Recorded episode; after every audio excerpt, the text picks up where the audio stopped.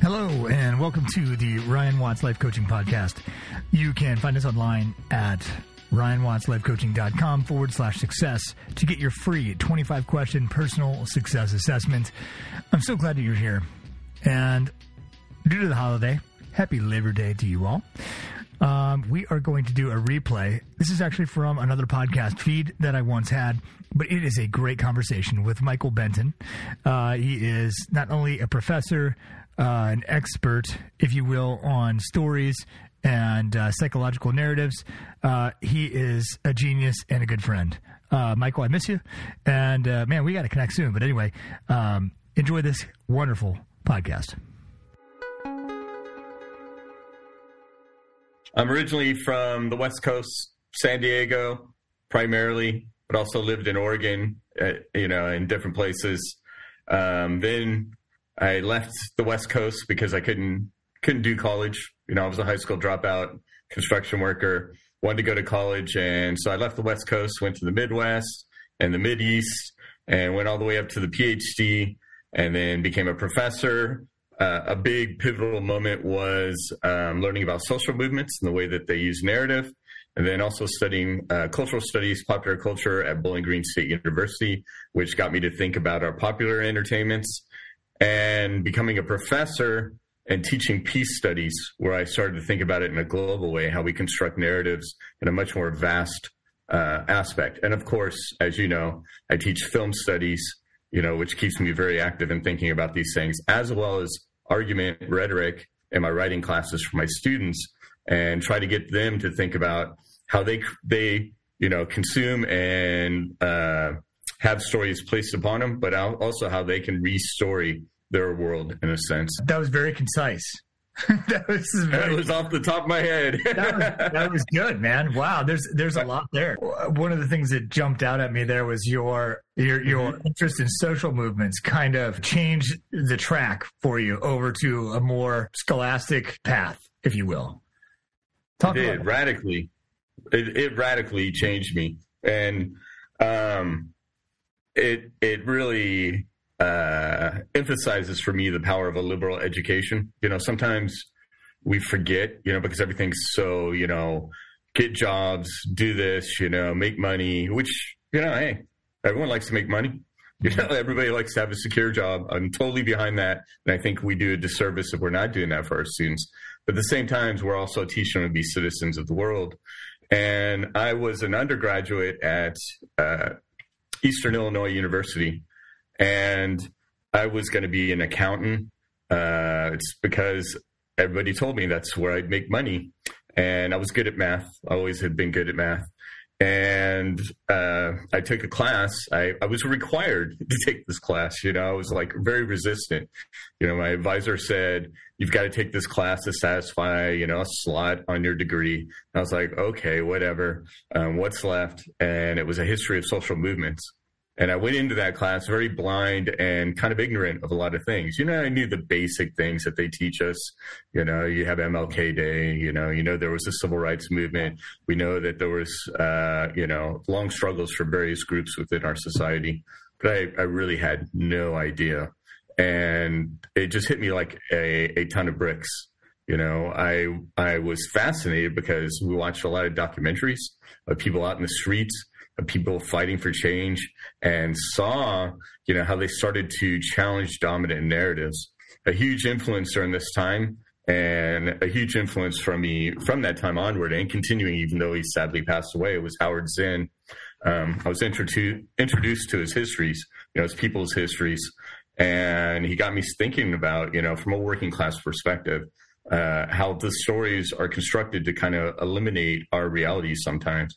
I grew up in a construction family, um, you know, lower lower working class, you know, moving up into the middle class in you know later time. You didn't see those realities, and in fact, I would hear professors talk in their classes that that literally were erasing, you know, their things or talking about these people as if they were ignorant. Howard Zinn reverses that, as well as many of the major figures in these movements that we're studying. You know, they were going on the street and they were going talking to these people, and they were, you know, working with them to affect change, not doing it for them, but empowering them to do this. And once again, storytelling was very powerful. If you think about someone like Woody Guthrie who goes around and sings songs, you know, that's a form of storytelling, right? If you yeah. think about the wobbly, the IWW, uh, brave, militant union people that went around the nation when they were killing them and locking them up and or deporting them. And, you know, they would tell stories to, to unite people.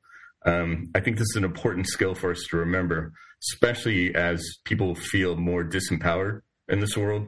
You know, yeah. they feel as if, you know, our politicians don't speak for us. Mm-hmm. They have a doubt in authorities of, of various types, experts. Um, they don't trust the media. Well, we need to start learning those stories. The switch for you was that the, the dominant narratives, as you said, were kind of like those were those involved characters that you weren't familiar with. They were distant characters. Yes. And then all of a sudden there's this other narrative, which were characters of the working class that were very, all of a sudden, they were very relevant. They were the main characters in your life, right? And so yes. You had heard, you had grown up and you had heard professors talk about, um, you know, those those characters that you were familiar with as kind of characters without humanity, not main characters, right? They were just kind of the B characters. The story wasn't about them. And then Howard Zinn comes along and really has this narrative with no, no, no, the main character is the working class.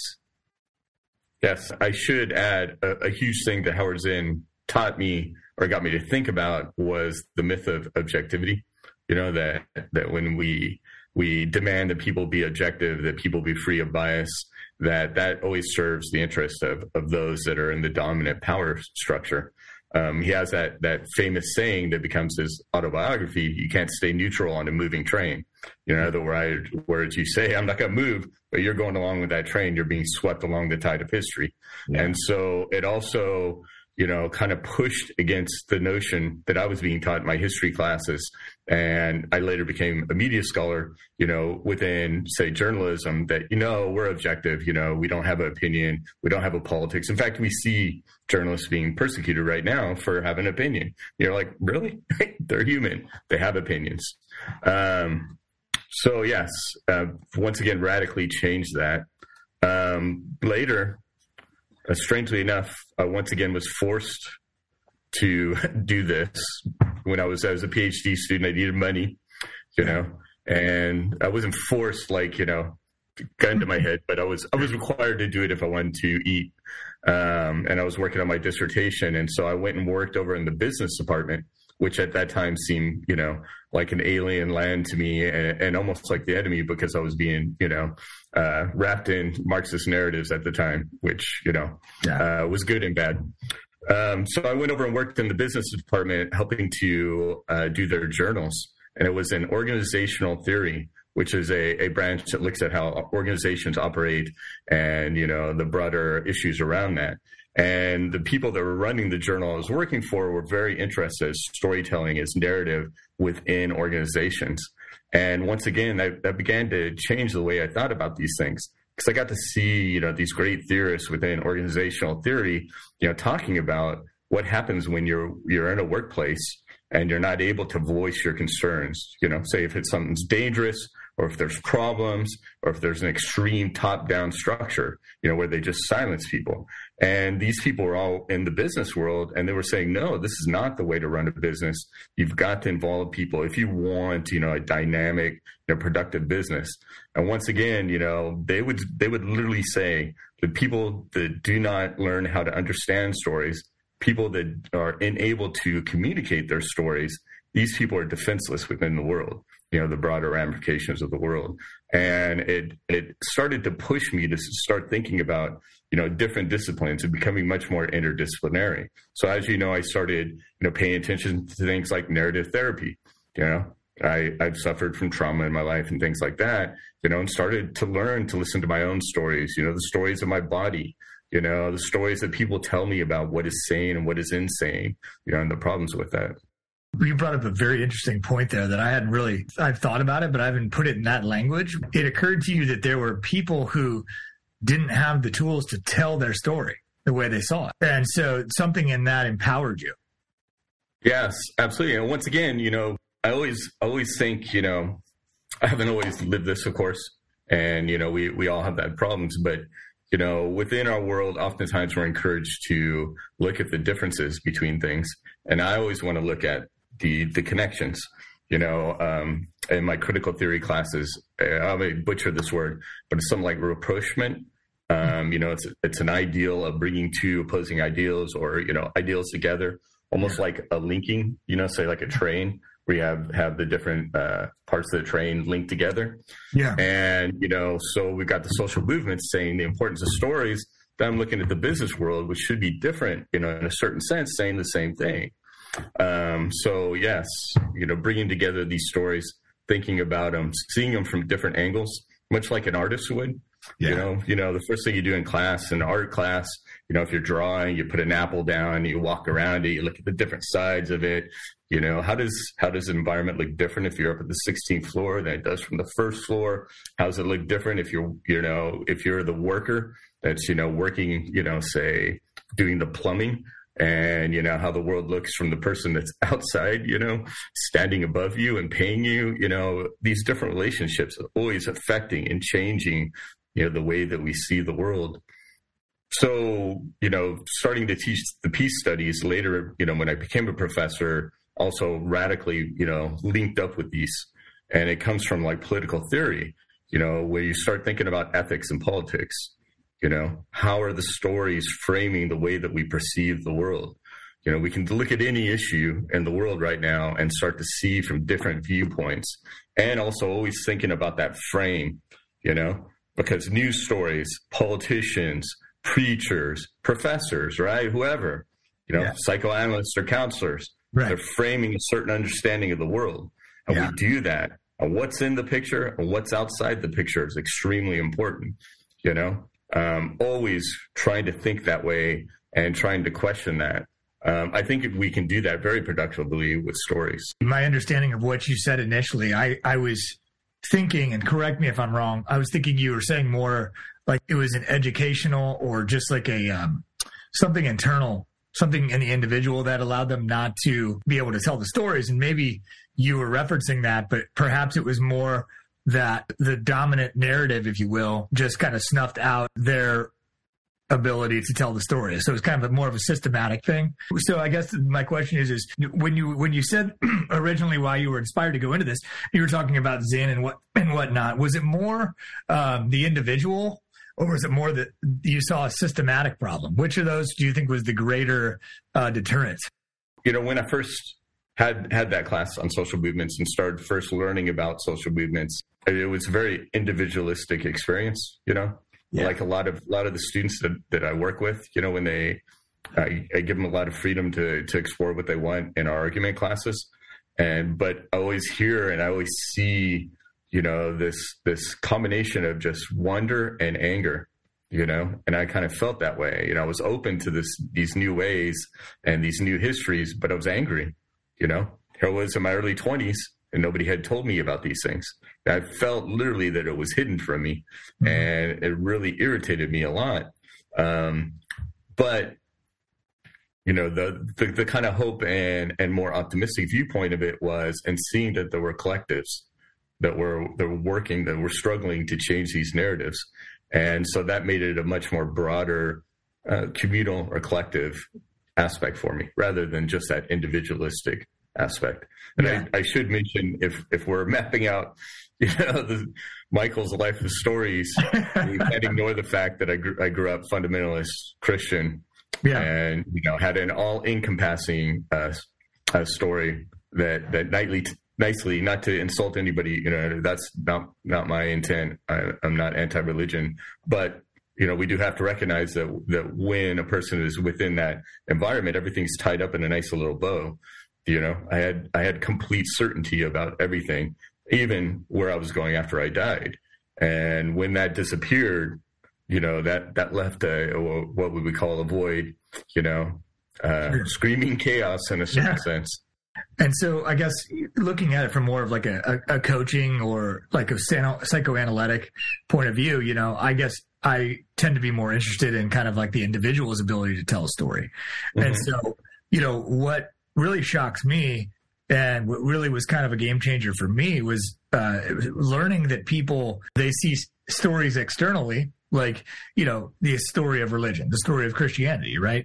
It played a big role in my life as well. You know there's there's a story that i was telling myself and my culture that i was uh, embedded in. I also came up with personal stories that were you know in some part based on that those ideas and they became internalized. I didn't have the ability to see that those were also stories that i was creating and putting in place and so what's interesting is that I think a lot of people stories are fixed. They're very hard to change.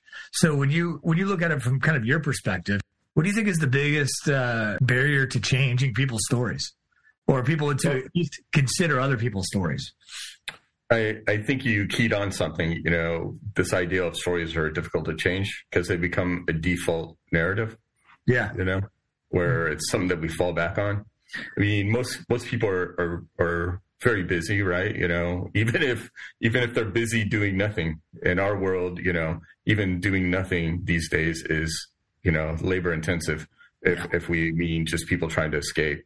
Um, we have all these devices around us. We have these things competing for our attention. Um, a lot of people, especially as things are getting more and more difficult, are working multiple jobs or have other responsibilities.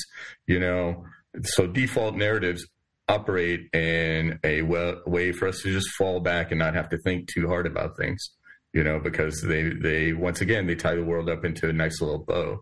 And i'm not saying that to be condescending because we all have default narratives.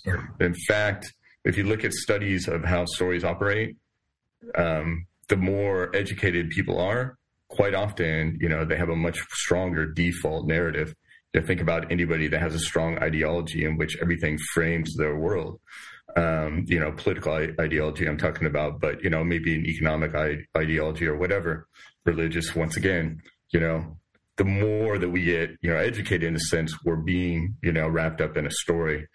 Um, so it's very difficult to break from that. Um, to get people to think about that, often, you know, you've you've got to work to almost confront certain things, and and people do not appreciate that, obviously if you start challenging and questioning their deepest beliefs, which I totally understand because it can be a painful thing. You know, going back to when I lost my religion, um, well, I didn't lose it. I walked away from it. Sure. Um, you know, it was a frightening period. And there's been other times in my life where I've had all encompassing ideologies that I thought, you know, explained everything and which I almost developed an arrogance about. And, you know, I walked away from those too. And it's difficult, it's painful. And once again, it leaves that, that, that kind of void, but it's what we do with it. You know, there was a whole move when, when I was in, in uh, going through college. It was called deconstruction. You know, yeah. It was a form of French theory uh, that Americans probably appropriated very destructively. and the whole idea at that time was we're just going to dismantle everything that has meaning and authority. And, you know, you can't just do that. You got to approach these things with a reconstructive mind. You know, so I almost thought of it as reconstruction or deconstruction, reconstruction. You know, if mm-hmm. I'm going to go in, I'm going to problematize things. If I'm going to question things, if I'm going to think about it, I've got to be prepared to start developing narratives, you know, which can come in and act as, as, you know, once again, a way of making sense of things. Cause we can't, we're, we're, well, we could, you know, we could develop a complete nihilism you know, in which the world has no meaning. But I think productively or sanely, you know, uh, problematizing that word, you know, in a medical sense, but, you know, productively, we need some kind of guiding stories. We need something that makes sense of our world, something that gives meaning to us. Um, I know because I've, I've lost meaning, you know, multiple times in my life, and it's very painful and it's hurtful, not only to me, but to other people because, you know, it, it becomes a destructive force. Uh, you know, one of the things that occurs to me. I had a professor in college who really opened me up to seeing other other stories. Um, and I, I, guess I'm curious because I remember feeling as though um, overwhelmed by the potential points of view out there, and I felt like I kind of like lost myself. Uh, you know, like it's like, okay, well, how do I really feel about this? I'm wondering do you run do, do, students run into that as they kind of have their minds opening and then how do you how do you coach or, or guide them through that process? Well, I'm not going to lie and create a false story that I was always this way. You know, I, I, I, you know, early parts of of you know being a grad student and perhaps a, a professor you know, I was pretty arrogant in my knowledge. You know, I was here to to enlighten people. You know, I was going to teach them the right way of thinking about the world. And as I said, I walked away from those type of thought patterns. You know, because who am I to tell people that this is you know actuality in a certain sense? You know, I have some freedom because I'm a humanities professor. I'm not teaching somebody how to do surgery. Yeah. so yeah. I don't have to say this is the absolute way to do it. And I have a lot more freedom in that sense, which I, I truly appreciate. Um, but I try to, you know, and I have students that write about things that that I find personally or ethically abhorrent at times. You know, yeah. um, I have difficulties with um, whether it's just the way that they're thinking and or you know the things that they're talking about. Um, but you know, I view it as as not my job to indoctrinate people into a certain mindset or a certain way of seeing. Instead, what what my job is is to inform students and teach them how to build their story once again, how to understand other stories, and to have an awareness of how these stories construct a certain viewpoint and what are the possibilities for other ways of seeing, you know, uh, different ways of, of thinking about an issue. Um, I think a, a, basic thing would be, say, like if a student's going to write about homelessness and they start making broad claims, you know, you just try to, you know, introduce them to you know a wide variety of, of you know viewpoints of what is the cause of homelessness or you know what could we do to solve homelessness and on down the line. Um, and, and, in particular to avoid dehumanizing thought you know in which we ignore the actual humans that are that are a part of this. Mm. um, and always remember that there's multiple perspectives right you know, the homeless problem also involves people, you know, that experience the homelessness within in their areas. Um, so there's all kinds of perspectives on what it is, um, and and why that problem exists. Um, so I guess I, I don't even think of myself as a teacher. I think of myself as a facilitator. Yeah, if that makes sense. Sure. You know, I'm I'm here to point. You know, here's ways to do research you know here's way to ways to construct arguments and think about these things here's a lot of things that you can, can should consider i have a, a, guide that i wrote up for students you know a guide for cr- critical thinking about the world you know and, and i try to get them to question just the way that we gather knowledge the way that we learn about things, the way that the world constructs these stories. Yeah. You know, we live in a heavily mediatized world. You know, it's constantly. Yeah. I don't know how many times anybody looks at their phone, at their computer, you know, listen to music, you know, off, off the various devices, podcasts, films, TV. You know, it's just insane the amount of information that's that's piling on us. And how do we parse that information? And how do we become aware of those default narratives again? A classic example, I guess, to to give you a more concrete thing, would be I had a, a, a student that was just so passionate about becoming a social worker Mm-hmm. And you know, she she just thought you know she was going to do really great things in, in the field, and you know, I, I, really admired what she wanted to do, and especially uh, you know, as you pro- definitely know, going into social work is a very uphill struggle um, throughout your whole career. And she wanted to write a paper about how great Ayn Rand is. Um, now we've got some serious cognitive dissonance going on on here because Ayn Rand hated any social, you know, system like that, you know, government yeah. support up until she needed it when she got old and infirm.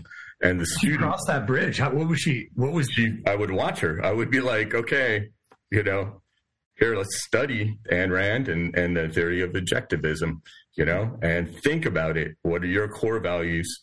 You know, I I did not tell her my opinions on Ayn Rand. I did not try to, you know, convince her of anything about Ayn Rand. In fact, I kind of pulled back from that. But instead, what I said was, let's listen to the stories that Ayn Rand's telling. Let's listen to the stories that, that you've developed about the world, and let's put them into play and think about it. You know, yeah. The student at the end, of course, rejects Ayn Rand and you know engages in a critique of her. Um, I think that's very important because once again, I'm not indoctrinating her into a thought system. I'm not pushing her to, you know, think about a, a thinker in a certain way. I'm just saying, let's think about this. Um, I, I, would say a classic example of that as well that's that's more recent is I had a student a, a, young male with that had a kid who had gone through a divorce and was very bitter about his wife, and um, you know thought that she had gotten unfair judgments in the divorce and, and you know possession of his child, and so he wanted to write an essay on the dangers of feminism. You know, he felt feminism had uh, corrupted his wife and was persecuting him as a male. And you know, there's there's plenty of people that think this way, right? We, he wanted to build all his arguments off YouTube videos of people say like Jordan Peterson, um, you know, things like that that that were doing, you know, just rants about feminism. And I was like, well, you can do this argument, but what you're going to have to do is read feminism. And he was very startled. And I was like, you can't critique something without learning the stories and the own words of the people that are making the arguments. Yeah. And you know, I've had had this happen a couple times, but this particular student really impressed me because he was like, okay. And so I, you know, much like I would have in, in grad school with my professors, I, you know, helped him gather some sources that were going to be primary sources about what feminism is. And it was interesting. He didn't completely abandon his ideals, but he really he brought him in in a much more thoughtful manner in which he learned about what feminists think and care about. And he actually gained respect in a certain sense, you know, for the arguments, even if I don't think he completely, you know, changed his mind. Sure. Um, and I think I think what what I'm trying to work with, and I think a lot of us are trying to work with, is a toxic notion of argument. An argument, I think of it as storytelling, right? Yeah.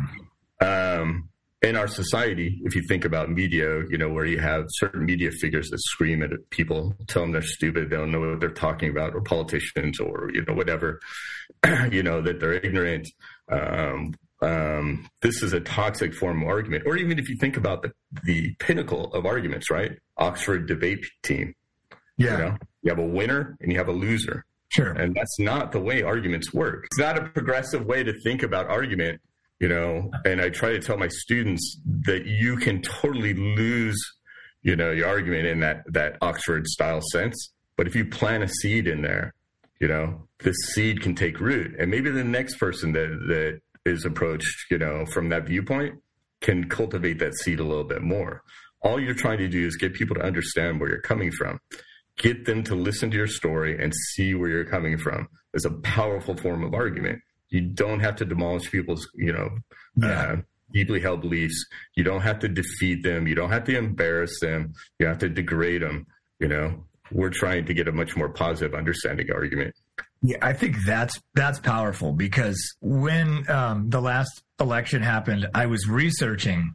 I was starting to feel, you know, a, kind of a boiling and uh, the undercurrent of my family dynamic because of differences, and I, I was like, I I'm choosing not to let this affect my family, but I felt like it was going to, and and I ra- I, I ran into a couple of different things, um, which I've thought of why you were kind of talking about arguments here. And number one was um, if you're going to change somebody's mind, you have to already believe 98 to 99 percent of what they believe. Otherwise, it's almost impossible to do. That really shows when you have these kind of algorithms that are driving people, you know, on YouTube and Facebook to, you know, harder left and harder right positions, for example, you know, then you have all of a sudden they might believe 50% of there, you know, and then it's just one side versus another. And so I also thought of that when you said you can't be neutral on a moving train. I guess what I thought I think is interesting is that we somehow have to learn how to be with people who have different opinions than us. That's kind of what you're saying there too. So if I'm on a, if I'm on this moving train metaphor and I just say exactly what I believe, you can kind of guess that the person next to me is only going to believe 50% of what I say. I we can't influence each other in as far as an argument based on, you know, assuming that research is true. Mm-hmm. I consider how much I should voice my opinions on things and, and, and there's a balance on what good that's going to do versus, you know, if people are just going to put you in categories. I think kind of the theme of what we're both talking about here is you're saying that you are the kids in your classes are understanding the power of argument and that they don't have to tear the other argument down. And I think I think that's powerful. What are your thoughts on that? Um, first, I'm just going to clarify this in case any of my students see this They're not okay. They're adults. I said kids. I know, and I often say kids too. And I, I, a colleague of mine said, you know, that's probably pretty insulting. So yeah, I just want to say they're adults. Um, but yeah, I, I mean, in in hearing you say that, and I was thinking about correct myself too. Your your students. um, it probably wouldn't bother my. I'm probably overly conscious on it. Um, I was thinking, you know, it's it's absolutely true, and this is the difficult thing about you know doing argument or telling stories that people are not familiar with. Um, I, I show films, of course, in my film class all the time, and I have students say, you know, I I don't like this. This is doesn't represent my reality. You know, I hate the film, and I'm like, you know, I'm like, do you only watch films that are exactly about your reality? Is there something more here? And I, I think that good storytellers, whether you know they're a novelist or filmmaker, or you know, or something in the arts, or you know, a politician, or you know, whoever's trying to get people to think about things, you know, a good storyteller is really interested and involved in translation. You know, you have to be able to translate things into people's reality. You know, a good speaker always able to read the room, right? You know, uh, and to understand and takes the time to learn about who they're arguing, you know, with. Yeah. Or, you know, and once again, we're not talking about the toxic form of arguing when I say yeah. that. Um, so that's what we're always trying to think about here. You know, who am I trying to convince? You know, what is their reality? You know, learn about these people, you know, like the student that wanted to argue against feminism. I'm like, well, the first thing we got to do is, is learn what feminists say, right? Yeah. You know, because otherwise your, your argument's pointless and it's not doing anything. And translation is also bringing it, you know, into a certain language. a great friend of mine, you know, when I came out of grad school, you know, I, I wrote and talked like a, a you know, critical theorist from grad school. Yeah. Really convoluted way with everything highly cited, you know, on down the line and no, no everyday person, much like when I had to read French theory, they're all going to read whatever I was writing and go, this is poppycock, you know? Yeah. Guys just, you know, showing off or writing in a way, you know, just to impress people. Yeah. And I was trying to write for a newspaper, uh, a friend of mine that was doing a community newspaper and he just he just lambasted. You know, he laid into me and said, "What are you doing? You know, nobody's going to want to read this stuff. Yeah. You know, you need to write in the vernacular of the people that you're trying to reach. it was a great lesson, you know, in that sense to to to remove a lot of that stuff. You know, I wasn't working in that, you know, writing in that environment, academic. You know, I didn't need that, and the people that were reading what I was writing in the the paper we're not going to, you know, tune into that. that we're going to stop after a paragraph or two, not because it's hard for them, because it's just pointless, you yeah. know, when you're when you're writing in that that you know type of form. So sure. once again, you know, translation and being able to bridge cultures or different ways of thinking, you know, or let's just hit to the art of the matter within our culture that's split 50-50, say in a political sense. You know, if you were talking to somebody that's on the other side of the political divide, you got to put things into you know their cares and wants and needs. You know you can't sit there and just hammer away at them thinking well you know i'm right. And if they just hear it enough of times they're going to believe me because that's not going to happen. You know you're just self-defeating in a certain sense. Um, a great example for me was during the bush years bush 2 yeah. uh, say post 9-11 um, and we can see this going up up all the way to this contemporary time going through the pandemic uh, within the scientific community, they started to panic. You know, um, we had a president, Bush two, who claimed he only read one book in his life, the Bible. Which I'm not saying that's a bad thing, but you know, maybe you would want to read something else in yeah. your life. Yeah. Um, and you know, they were worried that they were losing the public battle in in communicating science information because scientists often talk in jargonistic ways, much like I did as a critical theorist. Yeah. There was a whole movement around science framing. Uh, Matthew Nisbet, N I S B E T T, was the person that I was paying attention to, and was really, you know, pushing this idea of science framing. You know, consciously developing scientists that are good speakers and writers they can reach the public through newspapers or go onto TV and talk in a way that they understand because you know that default also operates with a sense of shorthand, right? You know, when you use emotional language, you can shut off people's brain real quickly. You know, well, that's going to threaten your job, right? Well, you know, I don't want to lose my job, right? You know, immediately you're not to even listen to what the issue is because it could be an economic threat to you. Whether it is or not is a you know question to ponder and discuss. But if someone frames it that way, immediately you just shut it, shut the other side out. So scientists had to learn how to reframe things to translate it to everyday concerns. You know, it's not just enough to say climate change is an existential threat, right? Yeah. You have to put it into language that people are going to care about. You know, how is it an existential threat? You know, will this also, you know, if I'm thinking on one hand, could this threaten my job? But what is the effects of climate change in an economic sense? You know, yeah. and to bring that in there and get people thinking about it. So I, I think, you know, constantly, you know, and that, that difficulty of getting your stories out and getting people to think about your stories, translation is a huge, you know, aspect. Um, you know, oftentimes we think of translation as like, say, a novel or, or a literary work, you know, being translated into different languages. And that's the same thing. If you've ever read different versions of translations, they're radically different. But I think translation can be people operating within the same language system and just being able to get their ideals, you know, communicated clearly. The way the story is told, the way it's translated, that's a way to kind of widen that gap, you know, to make it maybe you know, if you tell a story good enough, maybe you only have to believe 90% of what the other believes. Yes, and absolutely. And I mean, for anybody that's concerned about stories, never underestimate the small gesture of, of greeting, you know, of communicating. I like to think of it as, you know, with, within our culture, you know, when you meet somebody new, you reach out and shake their hand, right? Yeah. Or I guess post pandemic time fist bump, you know? right, right, shoulder bump. Um, you know that doing that as a form of gesture in your your conversation, your writing, you're signifying to your audience, yeah, I see you, I know you. You know, I'm I'm I'm greeting you in a certain sense. You're reaching out to them, or you know, I talk to my students a lot about this. I'm like, you know, I tell them when when I would write, I would hear in my head, you know, and, and I wrote in a lot of my college classes, I oftentimes, you know, had very different ideals than my professors. And I would write papers that totally challenge my professors. And so I would hear their voice in my head saying, yeah, but. Yeah. And so when I heard that, yeah, but, I stopped. I did not move on. I addressed it, you know, and it's a powerful thing. I've had people that, that write or, you know, say watching a video or something and I'll be sitting there going, this person, excuse me, this person's full of shit. You know, they don't know what they're yeah. talking about. They're totally illusionary. And they'll mm-hmm. literally stop right at that point and they'll backtrack and they'll say, you may be thinking.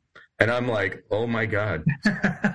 they read my mind. And boom. I've had that experience. I become much more open to what they're saying, you know, because I'm like, they were self reflective enough. They were self aware enough that they realize that other people see this differently and they're going to take the time. I mean, that's that's a pretty powerful gesture. It's yeah. a pretty powerful form of storytelling, you know? Absolutely. Yeah. Kind of moving on from, from argument here because mm-hmm. I, think, the, the thing that was most illuminating for, for me there was that, you know, yeah, the way that you tell an argument, the nuances, the way you greet, the way you know your audience, the way that you communicate to them before you start translating the story, um, that can gain you some ground with convincing them. Um, and I think that that's that's really powerful.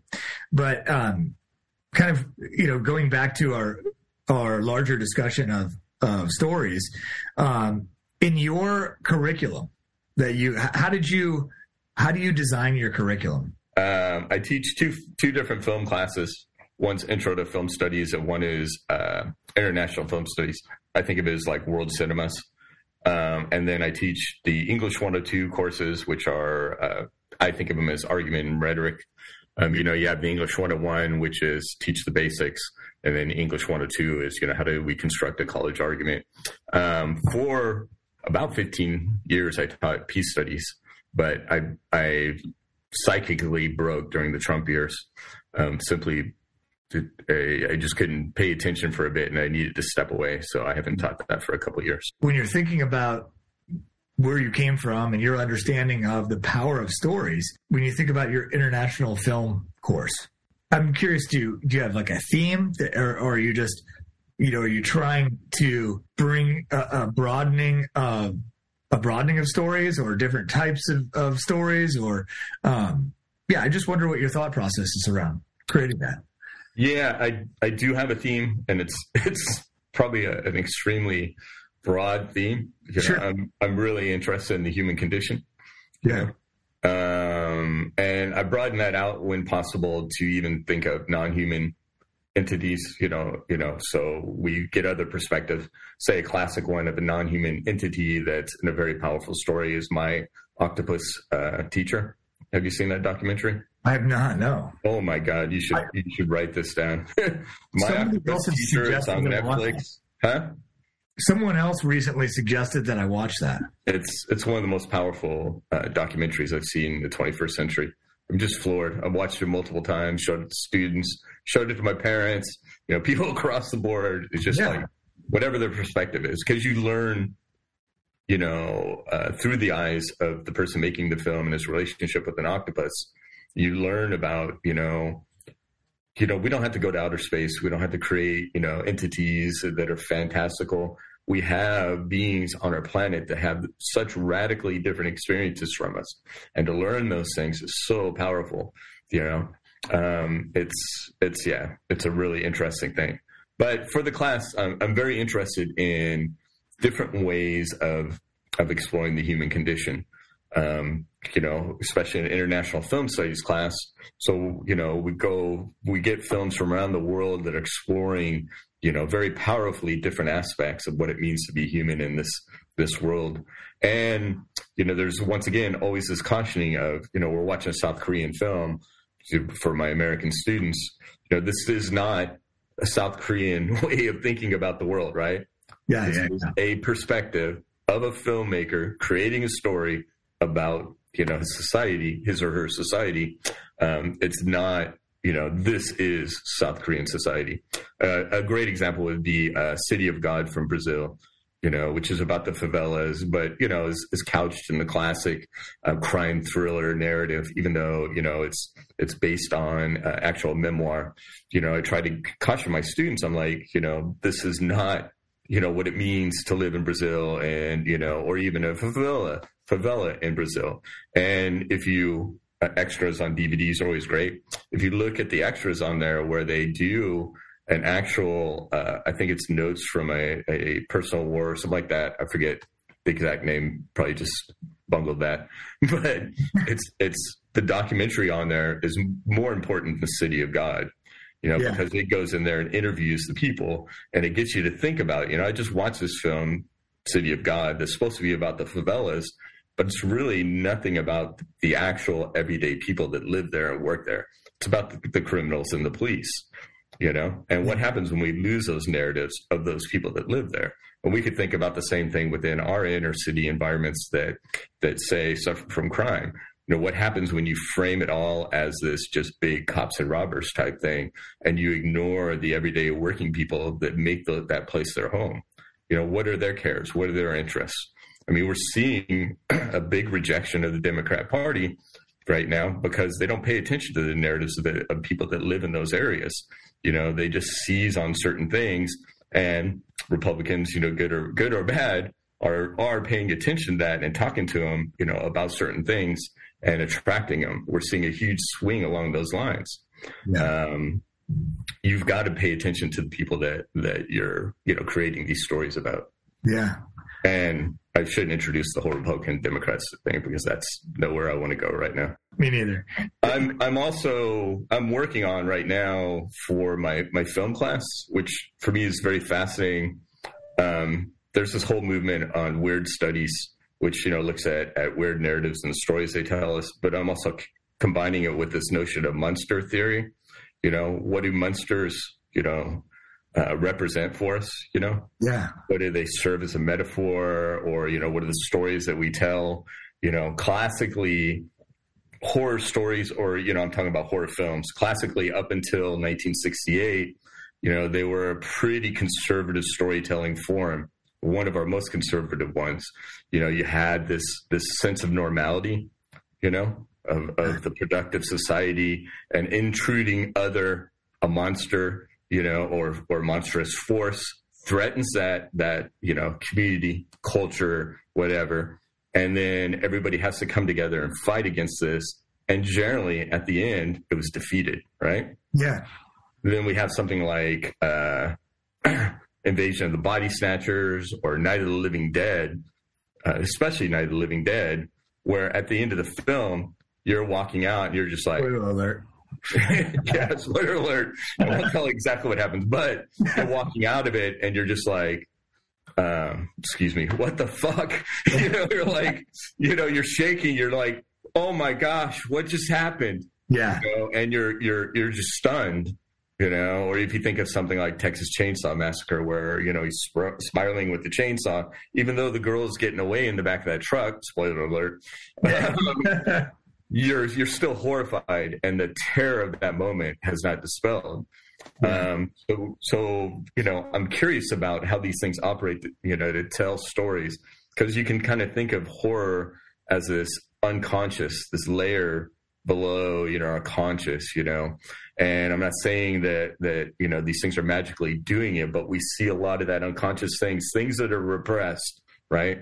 You know, we've talked about this. You know, we repress our shadow, the yeah. bad things that we do and mm-hmm. we try to pretend a it's not taking place or we just try to hold it in and not let it out it comes out you know and it comes out in powerful ways and oftentimes we see this happening in in horror um, we could see that during the the bush and post bush two years you know with the whole aspect of torture we, you know we were torturing people in prisons throughout the world and you know, we're ignoring it, or in, in Guantanamo primarily, and we're ignoring it. We're pretending that's not happening. And all of a sudden, you have this whole subgenre within horror in which torture is taking place, you know, or something like like 24 on TV with uh, Jack, where you know you see them saying, "Well, I have to torture him because otherwise he's going to blow up these people," you know, and making justifications. These things come out, and you know, a kind of unconscious way, or it can be conscious you know, where people want to explore it. so I'm really that's what I'm really interested in these days is you know how do these weird you know that uh, once again I, I can't help but but say these words so we, yeah. we call it the mind fuck genre you know yeah. films films that literally play with your head a classic one for me would be something like Fight Club you know? I mean when i walked out of that film i literally stumbled coming out of the door you know because it had played with my mind through innovative editing also with the the narrative of the you know narrator and you know you don't know certain things and then you know certain things. And when you get to the end of the film you literally got to play the whole film over in your head and or watch it again memento being a classic thing or sixth sense yeah. you know where all this narrative has been playing towards a certain thing and the effective you know storyteller has convinced us that this is actually what's happening and all of a sudden that curtain's ripped back and we're like you know, just literally catching flies because our mouth is wide open and going, oh, no, you know, really? Yeah. And you have to, once again, reprocess it. So I'm, I'm very interested in how films like that operate. When you present these to your students, um, which which of the the stories do the students seem to have the hardest time kind of uh, adjusting to or or maybe perceiving or maybe uh, assimilating into kind of their understanding of the world? So there's not there's not one type. I would like to say teaching film courses yeah. is one of the, the most powerful things in my life. Yeah. Because you know, every semester I walk into my courses with a group of people that have different life experiences than I do. You know, have different identities. You yeah. know, grew up in different countries or different cultures you know, all these, you know, we could just map out, you know, what our, our different aspects are. And we watch films, and of course, a screen is like a big mirror to us. You know, there is a narrative that's being produced for us, but it's also reflecting back our reality. You know, all stories and all art work in, in this form. You know, once again, that's where a good artist or storyteller, you know, is able to translate and and think about, you know, how these stories are communicating because you don't have power over how your story affects people, right? You yeah. know, anybody should recognize that. And so I'll be in a classroom with people and they'll see things that I don't, right? You know, maybe they they come from an identity that that's not a part of mine, and they'll be offended, you know, and, and I'll be like, well, how could I have missed that? Why didn't I pay attention to that? You know, I think about that, you know, or you know, say a classic one for me was we are watching a, a a film from Spain, and a student walks up to me and says, "Well, you know that macho guy that was in there?" And and I was like, yeah. And the student says, well, he had an Argentinian uh, accent. And the student told me that was probably intentional, you know, because Argentina, you know, for the student had a very macho culture, and so that is immediately coding the ah. person within there. Yeah, you know, this is an Argentinian. Of course, he's going to be, you know, this way. Sure. Once again, for people from Argentina, I'm not saying that. I'm just saying the student believed that. um, you know, we can see this this constantly in that you know these classrooms that how that works um, and you know i see uh, i'm not gonna lie i cry during films you know i cry yeah. quite often during films they're very powerful you know there's the whole theory of you know a darkened environment you know your your brain opens up very you know sure. vulnerably for certain yeah. things and stories have always had a, a strong impact on me you know, so I can cry, I can get angry, I laugh loudly during films, sometimes inappropriately, which make people uncomfortable. Um, and I see it also with my students, you know. I remember, or not even a student sense, I remember a classic example of me was Schindler's Schindler's List. Yeah. I'm assuming most people are familiar with Schindler's List. Yeah, of course. Yeah. So the first time I went and saw this this movie, Schindler's List, um, I went to a crowded theater. I mean, it was literally every seat sold. It was in Southern Illinois. You know, the whole place was just, it was an event, right? It had been out for two weeks. This was like, this is a must see film, you know, almost like you had an obligation to go see it. Um, and I was in there and we're starting to watch a film about the Holocaust, right? And there's people with like big tubs of buttered popcorn. You know, they're slurping on their cokes while we're watching people being marched off to the, you know, the trains, right? You know, to take them to the Holocaust. You know, the classic scene where it's all in black and white. You got the little girl in the red coat, and you know, later we see that body. You know, it's the only thing with color on a pile of, of corpses.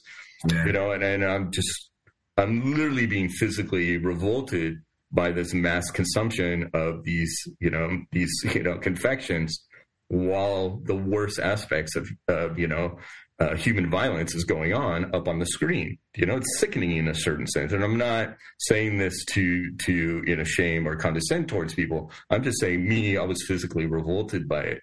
But at a certain point, I look over in front of me and there's an elderly couple.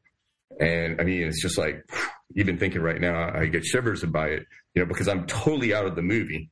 You know, I, I can't. I just I'm almost ready to get up and leave. And I look at this elderly couple, and they're they're holding on to each other. They're shaking, you know, they're weeping.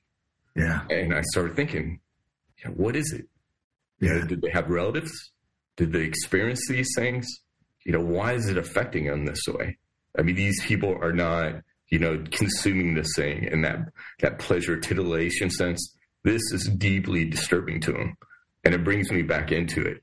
You know, and I start to experience it in a different way. I remember walking out of that theater and thinking about, you know, how are these big budget films? So what are the problematics that even even Spielberg wanting to make this film, and how many people are going to argue over the different aspects? And then I don't I don't know if you remember, but later on, this is the only only film that I know of that was ever presented commercial free. And we we did it, you know, it was a couple years later, and I was at Bowling Green at the time, and I was doing the cultural studies, popular culture uh, master's degree, and it was going to be on TV. There's going to be no commercials. It was being funded by a of people. I think it was Exxon. Exxon was trying to uh, rebuild, create a new story, right? Sure, About sure. their image after they had uh, polluted through that that oil spill of the tanker, yeah, uh, Exxon Valdez, you know, they were trying to rebuild their image, so they fund, you know, this commercial free showing of Schindler's List. And there was an Oklahoma uh, politician, I think it was Tom Co- Coburn, I could be wrong, um, who was trying to get the, the screening stopped because there's nudity in it, and you know, there's no way that nudity should be on TV. And you're like, Yeah. this is your problem about this film. Um, but so I gather with a group of cultural studies students. You know, we sit around a TV, and there's food at this as well. But it's all food that's that's made from the different cultures. You know, we had an international uh, uh, set of students. You know, and so this these are things that are handmade. Everybody's you know coming from different disciplines, and we're all commenting and discussing on this film you know so it once again alters the way that i perceive the film. And i'm i'm you know and i'm belaboring this because i think we need to think about the different ways that we experience these stories and how it could radically change. You know you have the spectacle within the theater with the, the heavy dose of consumption as well as the you know re-traumatized couple that are experiencing the film. You know later i sit and watch it with scholars and you know in a more intimate setting with lights on right? You know where people are discussing the historical aspects.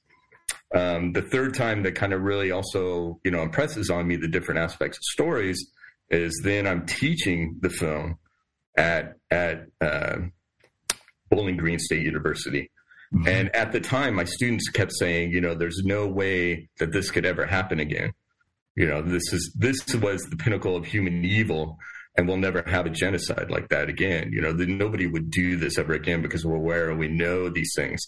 And I'm really struck by it. And, and you know, I'll be honest, I was kind of horrified by it because, you know, I was like, you know, this is a gap in their knowledge of the world because yeah. this is not the only time. It's still, you know, these things are still going on and they're going to happen in the future. And, and, you know, at that time, they started uh, doing the South African Truth and Reconciliation hearings um, where um, the leaders, Nelson Mandela yeah.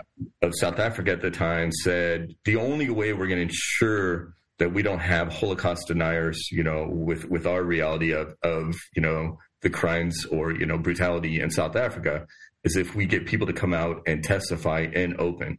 And the only way to do that would be to say, if you are honest and testify about what you did, we will not come after you and it was amazing. I remember, you know, watching this with these students, you know, so I brought it up in the class, you know, taped some of the, the sessions and we watched it.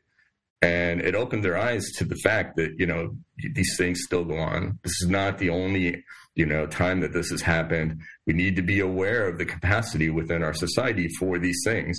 And it was amazing to see people, horrifying and amazing to see people up, get up and talk about their story of what they did, you know, why they did it and how they, they carried it out. I mean, we had literally people talking about the problematics of burning bodies, you know, and talking about drinking beer and having barbecues while they're doing it. You know, that, that you, once you hear something like that, you, can't unhear it, you know, in a certain sense. You know, these things happen. The students then begged me to watch Schindler's List again you know, they felt like they hadn't paid attention to it. They felt like that, you know, that you know they needed to to rethink it. And we had other stuff we were supposed to do, but I was like, yes, let's watch it again. Let's talk about it. And you know, this time you have a whole classroom. They're like actively taking notes. They're wanting to debate this film. They're wanting to think about it. You know, these different ways of seeing things, you know, are are amazing. You know, um, and stories live a long life, you know? I mean, they change throughout time. They can mean different things for different people. Um, it's Halloween right now, so I've been rewatching, or you know, Spooktober, not Halloween yet. But I think of all, I think of all of October as Halloween. Yeah, I, it's Spooktober as I call it. Spooktober. And I've been I've been rewatching films from my youth. Yeah. You know, and it's it's kind of interesting, you know, to think about what what was it that appealed to me you know what was it that i find you know uncomfortable that i liked it then and you know uh, what still appeals to me and why uh, it's it's always a good exercise to revisit some of these stories you know when you think about like the structure of, of a story like that what what gives it staying power what do you think that is is it just that it's relevant to our experience or it it allows us to access a deeper understanding of you know our history and culture and consciousness. Uh, I'm curious to your thoughts on that. Well, I mean, there's multiple things, right? There can be stories that, that really plumb, you know, the, the human condition as as loosely as we could say. You know, some aspect that can speak to different people at different times or different people across cultures. Yeah. Right? But you know, we shouldn't, of course, ignore the operations of, say, the culture industry. You know, that makes certain things you know, of a sense, a high art that we must consume or we must, you know, engage with, and other things they ignore.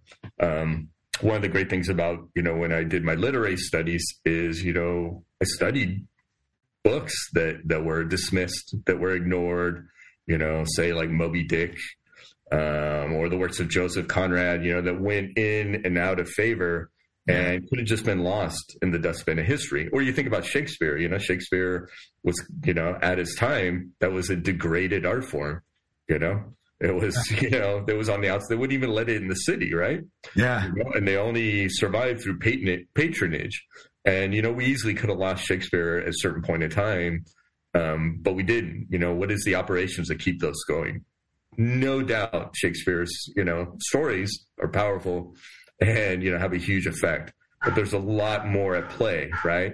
You yeah. know, when we start teaching it, you know, everybody should know certain aspects of this. Then it also, you know, has an effect. Same thing with museums. You know, what do we put in museums? What do we consider art and not art? Yeah. I think it's very important to consider in, in the power of those stories. Um, and of course, certain stories speak to us at certain times, right? you know, maybe it, it, had an impact at that time that we're like, wow, you know, we're, we're really dealing with this right now. And maybe 20 years from now, people are like, you know, what's the big deal, you know, or it's just not a concern of theirs. It's not on their radar. So, you know, things that can be very much of the, the moment don't always survive, you know, like other things that, that can be a little more universal or speak, you know, broadly across cultures. Um, think about what are the major stories of our time you know, in a in a cinema sense. Yeah, the Marvel universe, right? You know, um, and I try to. It, it helps that you know I I took those classes in popular culture, um, but you know I tell my students we got to pay attention. What are these narratives telling us? You know, I always you know probably sounding like an older person. I'm always like you know these stories make me nervous that people are consuming it because it, in my mind it kind of trains us to believe that we need a super being to come in and solve the problems of the world, which yeah. I don't believe in. You know, I believe, you know, for my perspective, you know, the power of the people, you know, it's it's people coming together to affect change collectively that that truly is the powerful thing.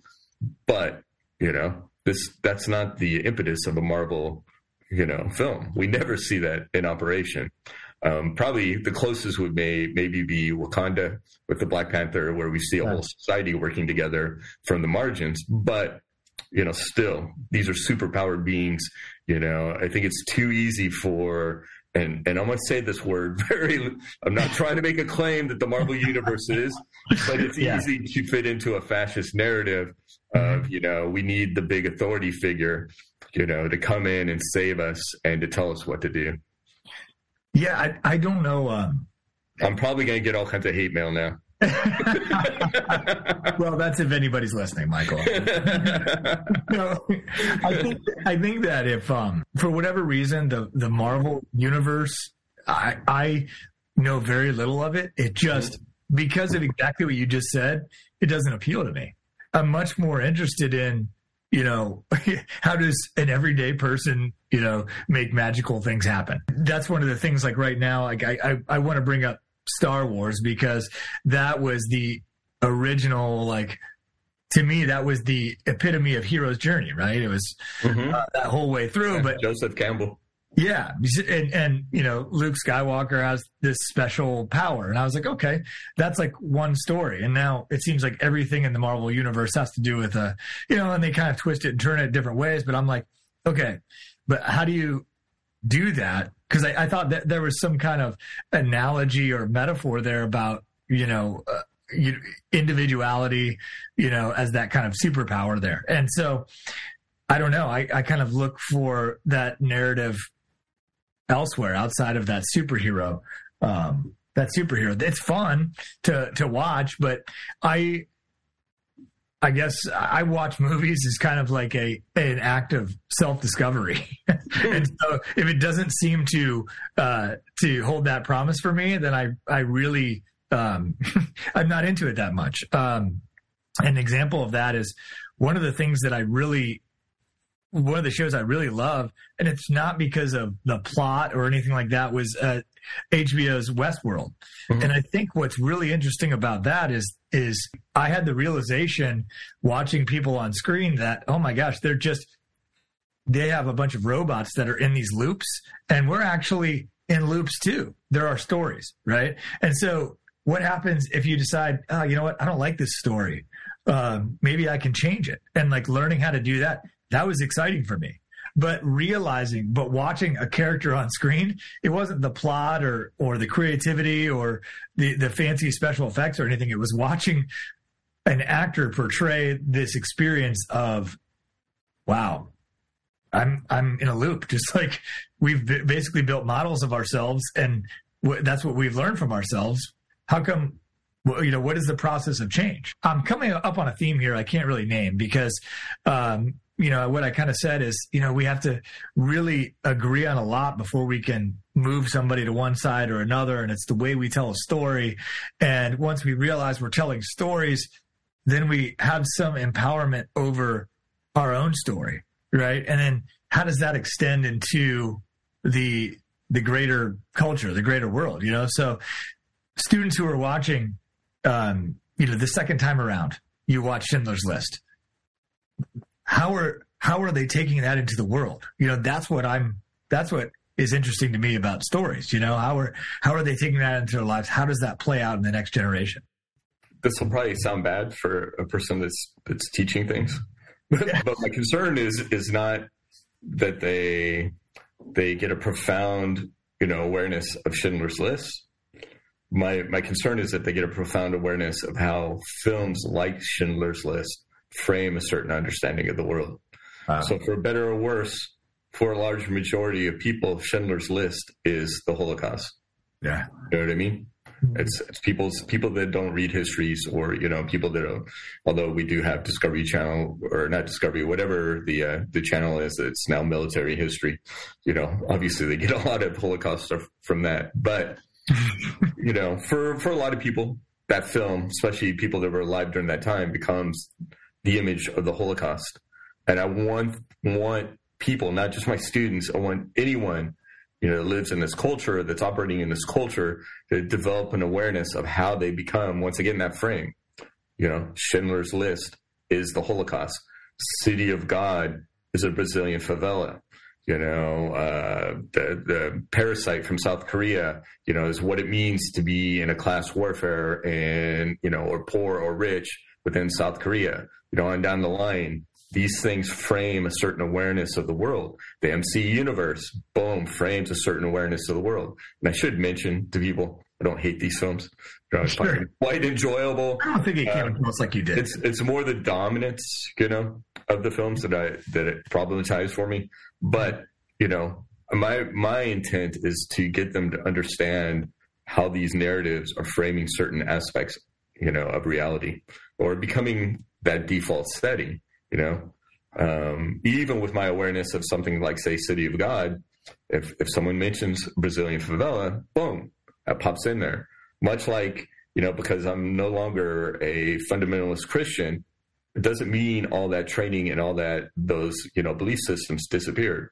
In fact, I've crumbled in a shower before, you know, thinking, "Oh, I'm going to hell," you know, because yeah. that's like decades later that stuff just does not disappear. It's in there. You know, these things are powerful framing stories.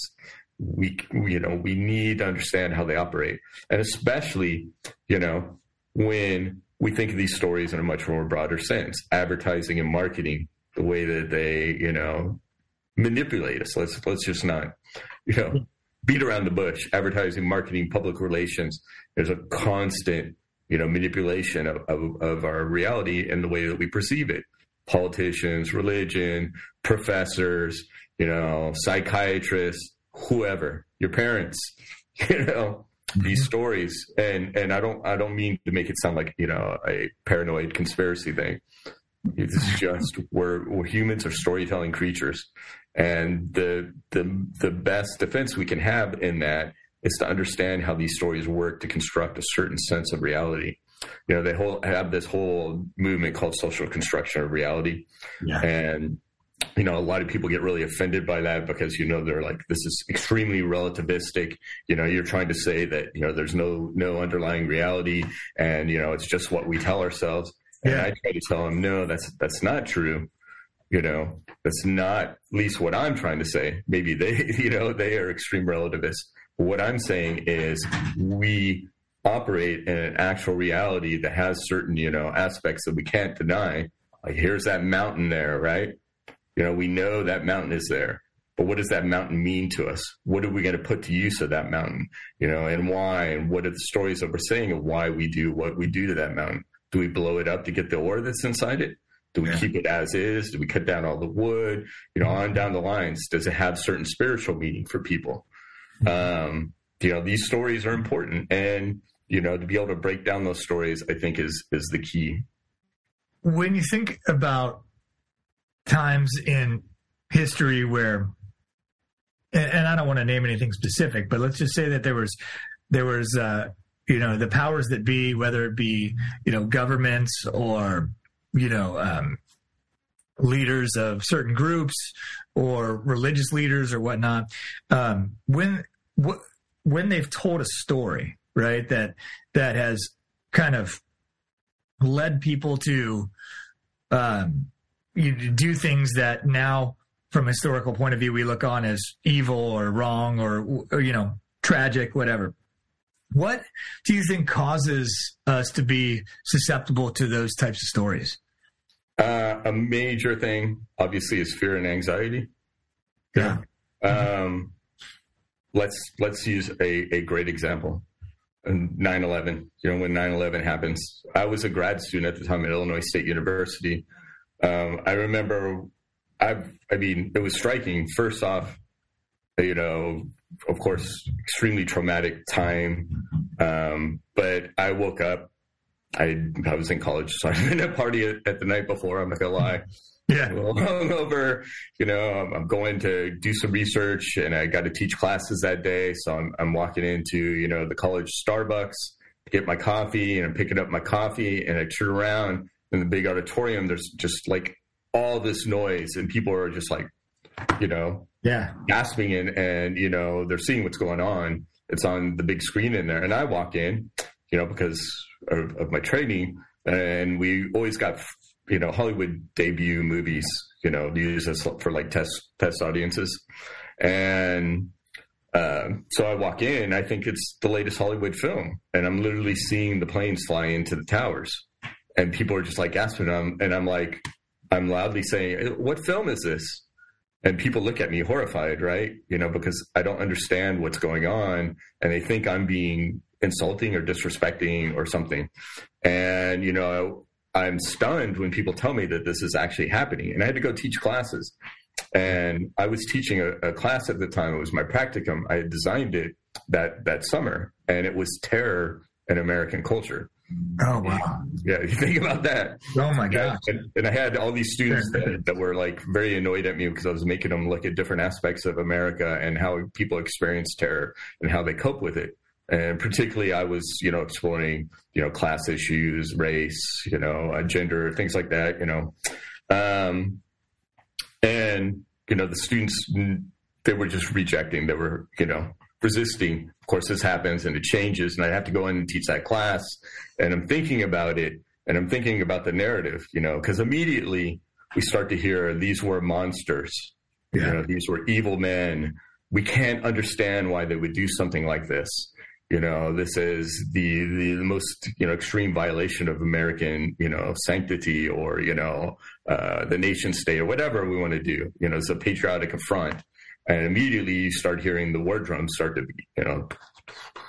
And I'm trying to question that, not only in the class, but also, you know, we were, you know, having, you know, rallies or people getting together and trying to resist this whole whole movement to war. And I kept asking, you know, my students as well as when I would talk to other people, I'm like, who are these people?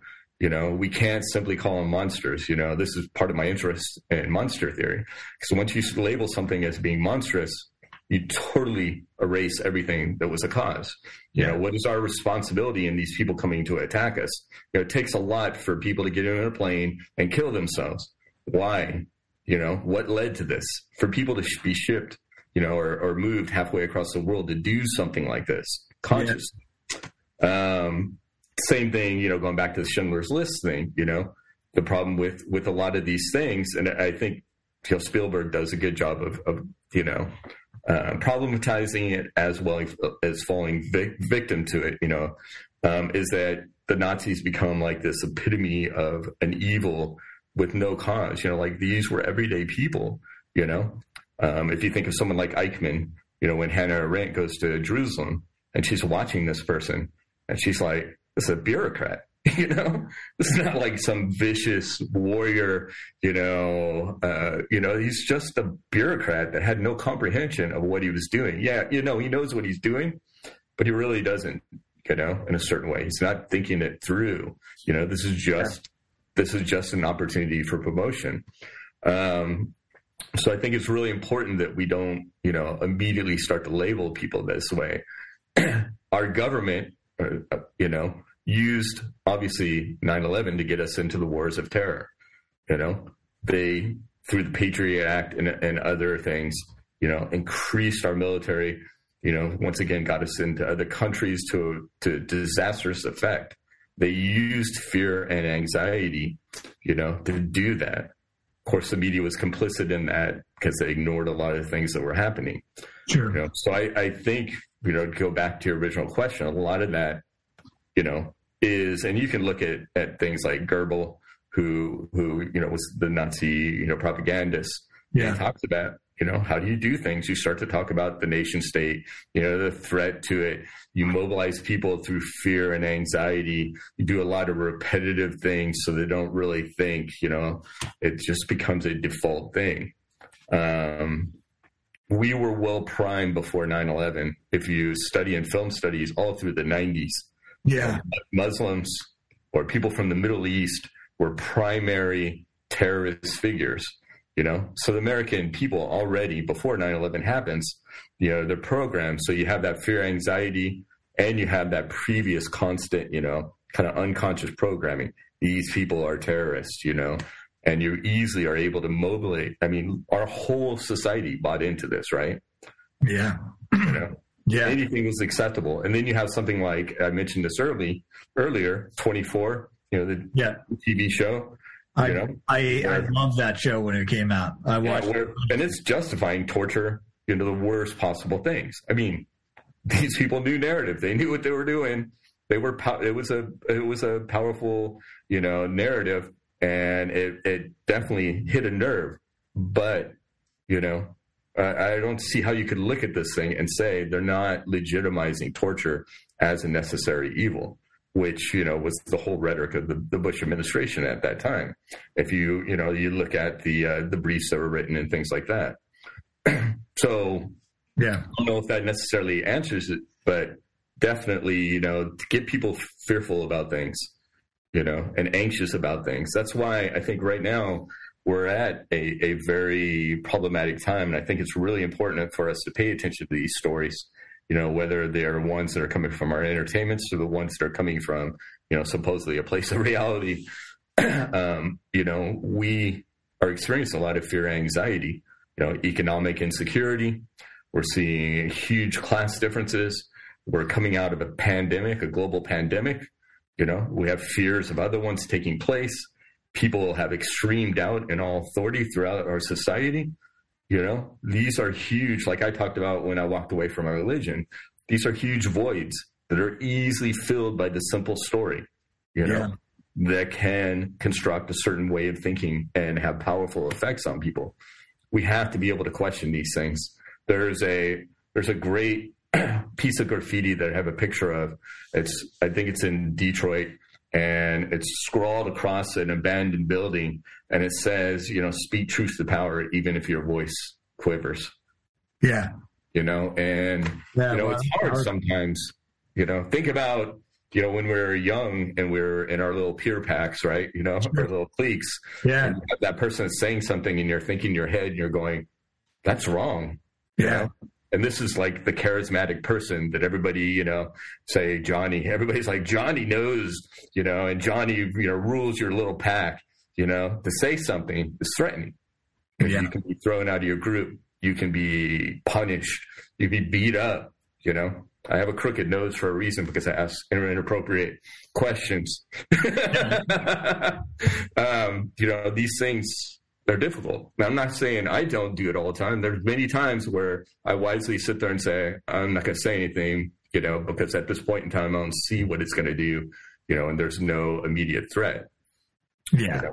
Yeah. But um, even if it's just questioning in your head, I think it's important, you know.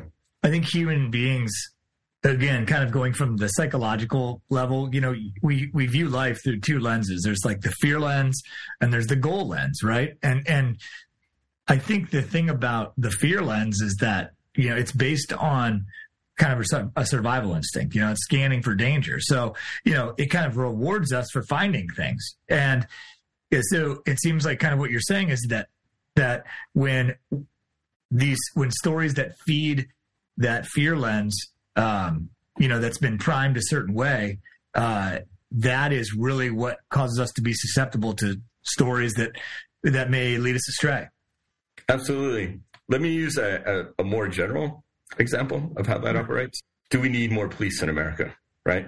Yeah. Is, is you know an ongoing debate, right? You have people that that through the Black Lives Matter movement that initiated the whole idea of defunding the, the police, mm-hmm. which I think is misunderstood because it's not, they're saying we don't need police or law enforcement, although a lot do, but definitely don't need this much, right? You know, we need to defund this as a default thing once again. You have people that are like Blue Lives Matter, you know, we need more police. Our nation's under assault. Crime is running unchecked. You know, if we have no police, there'll be chaos and, and things like that. Yeah. Um, where where are these things shaped? You know, is there an effect? Almost in my entire life, nonstop, every night, there's been police shows. I mean, if you looked at at TV, classic TV, right? Yeah. You know, up yeah. until now, almost predominantly the number one figure within shows are some form of law enforcement. And if you think of things like the Law and Order days, if you remember when it used to have Law and Order like three or four times a night. I don't watch TV, so I don't know if these things are still on. Yeah, um, but it it literally, you know, and each of these shows, you know, I I you know, watch them and I was like, man, these things are depressing and these are like the worst crimes. And it's like you should watch this day in, day out. And then you have something like your nightly news, which if it bleeds, it leads type type mentality. Yeah. Or even worse, you know, 24 hours of CNN and Fox mm-hmm. and MSNBC. Um, where it's just constantly a circle and people leave these things on all day long, right? I've been in houses like that. I'm sure you have. You know, it's yeah, absolutely programming people. And we have loads of psychological studies on this, sociological studies, where they study people that consume a lot of these type of media. And they're generally more fearful about the world. They generally believe that they need police. Well, of course they do, you know, because the world's a dangerous place to them, you know, as opposed to people that don't consume this stuff all the time, you know, keep it at least to a minimum they don't they don't perceive the world as a, a world of chaos, you know, and violence and nihilism in which you need armed people to protect you from all the time. Um, I think this kind of works with that once again, shaping people so that are willing to accept anything. Meaning, you know, the heck with money for your schools and your hospitals, whatever. Yeah. We need more law enforcement to protect our property backtracking a little bit, the one when you were talking about earlier on, we were talking about how movies made people look who looked a certain way or seemed to be from a certain country uh, terrorists. I remember I went back and watched uh, one of my favorite movies when I was a kid. I don't know if you've seen it, Iron Eagle. Mm. It's completely ridiculous 80s movie, mm-hmm. kind of akin to Top Gun. This kid's dad is a fighter pilot and he gets shot down and becomes a prisoner of war in some Middle Eastern country. And they never named the country or anything, but it's so obnoxious in its portrayal of the quote unquote bad guys that I couldn't watch it again. I couldn't. I, I, loved it when I was a kid because you know the kid you know steals a, a, a an F fourteen and goes and saves his dad with the help. Oh, heck yeah! A rogue. You know, it was like this great. Uh, you know, father son mentor type. And I was totally, I watched it from an adult lens and I could not enjoy it at all because it was like, it was so ridiculously over the top with how they portrayed the quote unquote bad guys who were in the Middle East. One of the things that I've done in my life is I just, for better or for worse, I don't consume news. I, I feel it clicking on that that fear switch, if you will. Maybe ignorance is bliss.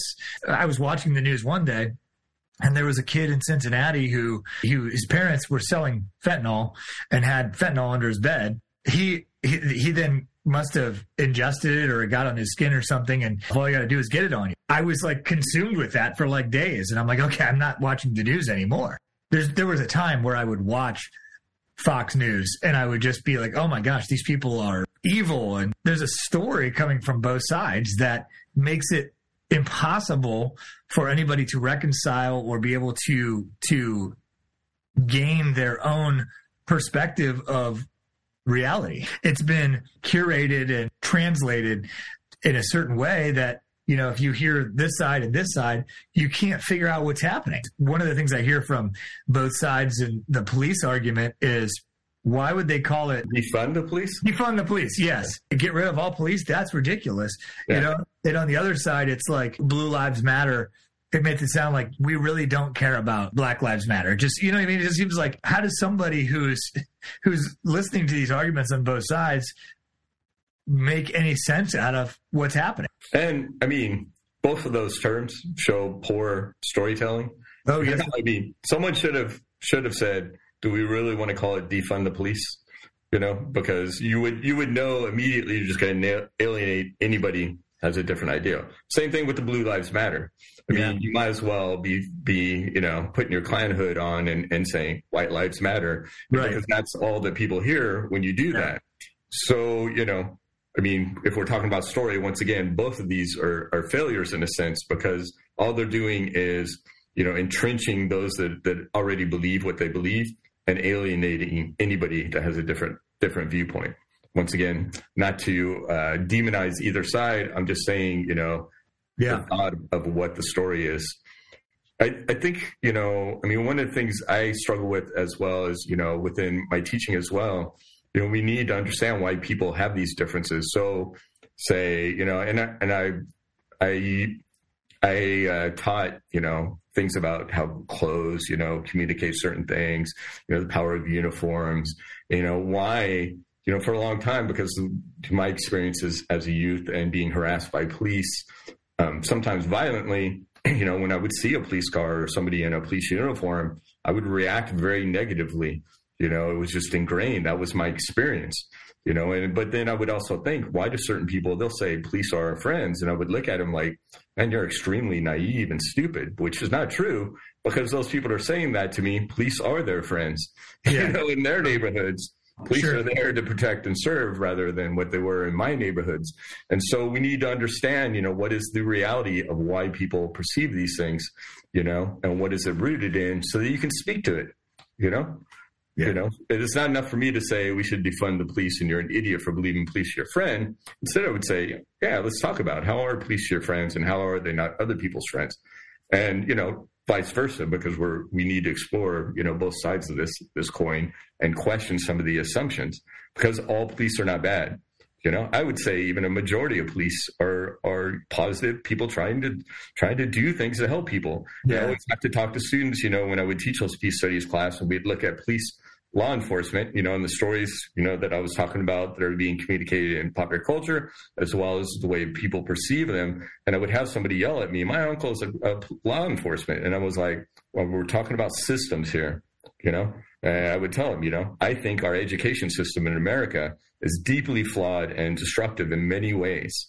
But I'm a professor. That doesn't mean that I don't believe it, you know, in the power of the system or, you know, the abilities of the people that operate within it. What I'm talking about is the destructive nature of the system.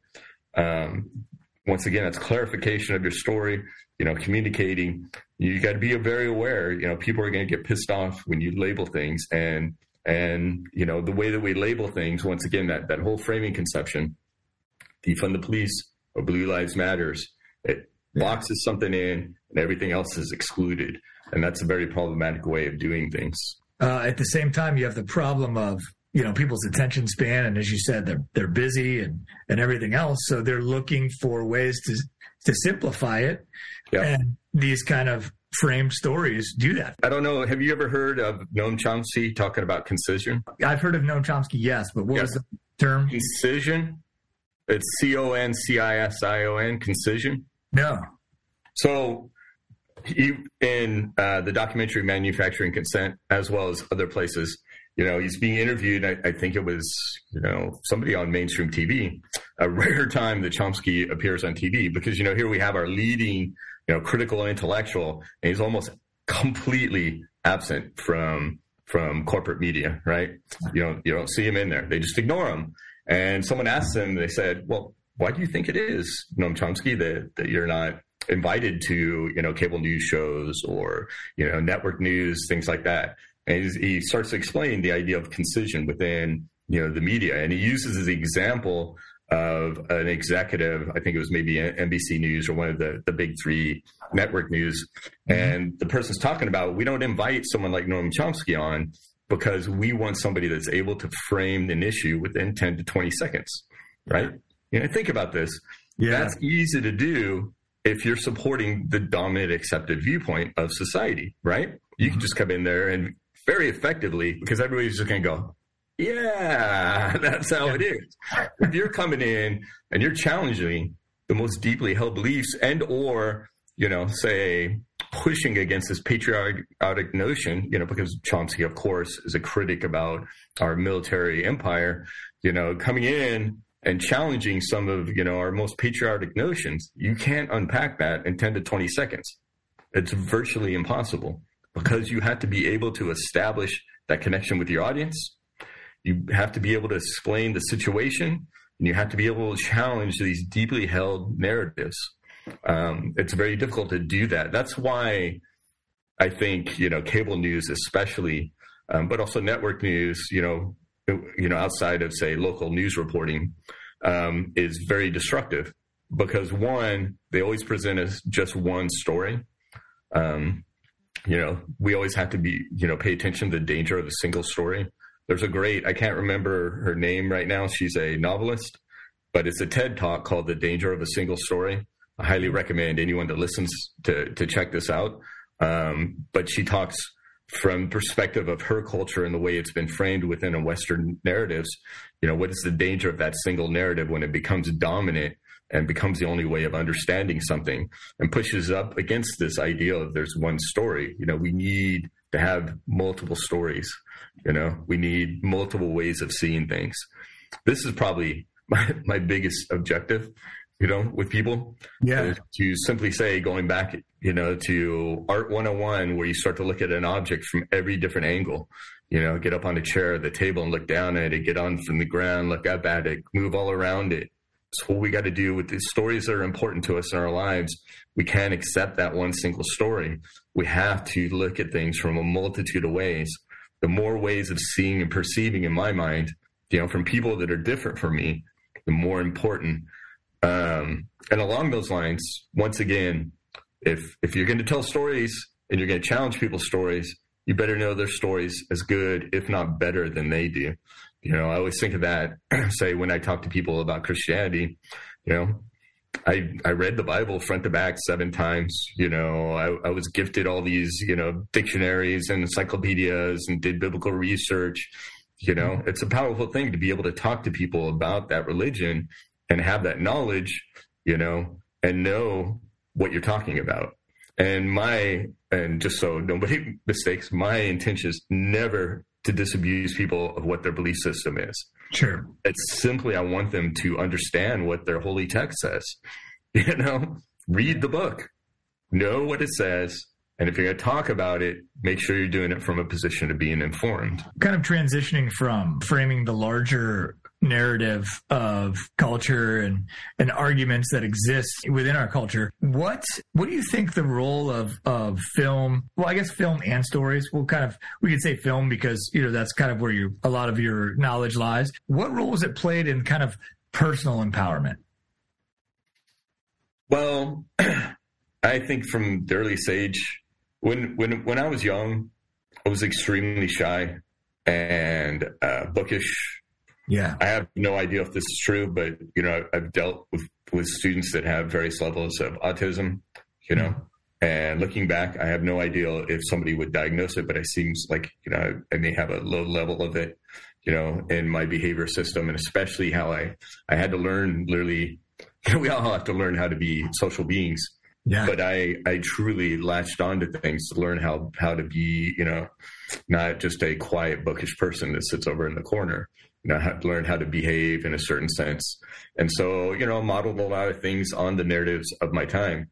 I was growing up in late 70s and early 80s culture, probably not the best time for for a young male to be learning how to be a male through popular culture. um, but, you know, for better or worse, that's what it was. And, you know, I was being that very quiet and shy person, I was I was raised in a fairly rough and tumble working class neighborhood where you know being a male was you had to be aggressive, you know, had had to be quiet, you had to be tough, you know. Yeah. Uh, so I didn't know how to do that stuff, so I would watch Clint Eastwood movies, you know, especially the spaghetti westerns. You know, the man with no name. And you know, to me, not being a real tall person, I'm five eight now, and I, have always felt much smaller when I was a kid. Yeah. It seemed like everyone towered over me, you know. So here was this, to me, this cinematic God, you know, this tall, confident, quiet, yeah. you know, uh, powerful masculine figure, right? And so, you know, I, I watched and modeled, you know, that steely stare, doesn't overtalk, you know, says what's necessary and is a man of action, you know, and I, I just started modeling that, you know, within, you know, my, my interactions within the neighborhood with people that, you know, had a tendency to want to pick on a small, uh, little bookish kid. Sure. Or, you know, Jack Nicholson, you know, and his behavior is something like one flew over the cuckoo's nest, you know, manic, crazy, in people's yeah. face, laughing, you know. Yeah. Same thing, you know, would model these things, you know, would learn how to do it, you know, to push myself until, and this is where these, when this is unreflective, until I did these things without even thinking about it. You know what I mean? Instead, yeah. I became these things, you know, that I pretended I was. And and there's a great quote from Kurt Vonnegut in Mother Night. I don't know if you ever read it. I read Mother Night, no. It's a story about a guy that works as a, a double agent for uh, Western forces during the uh, the war with the Nazis, and okay. he's pretending to be a a radio host that's supporting the Nazis. Mm, okay.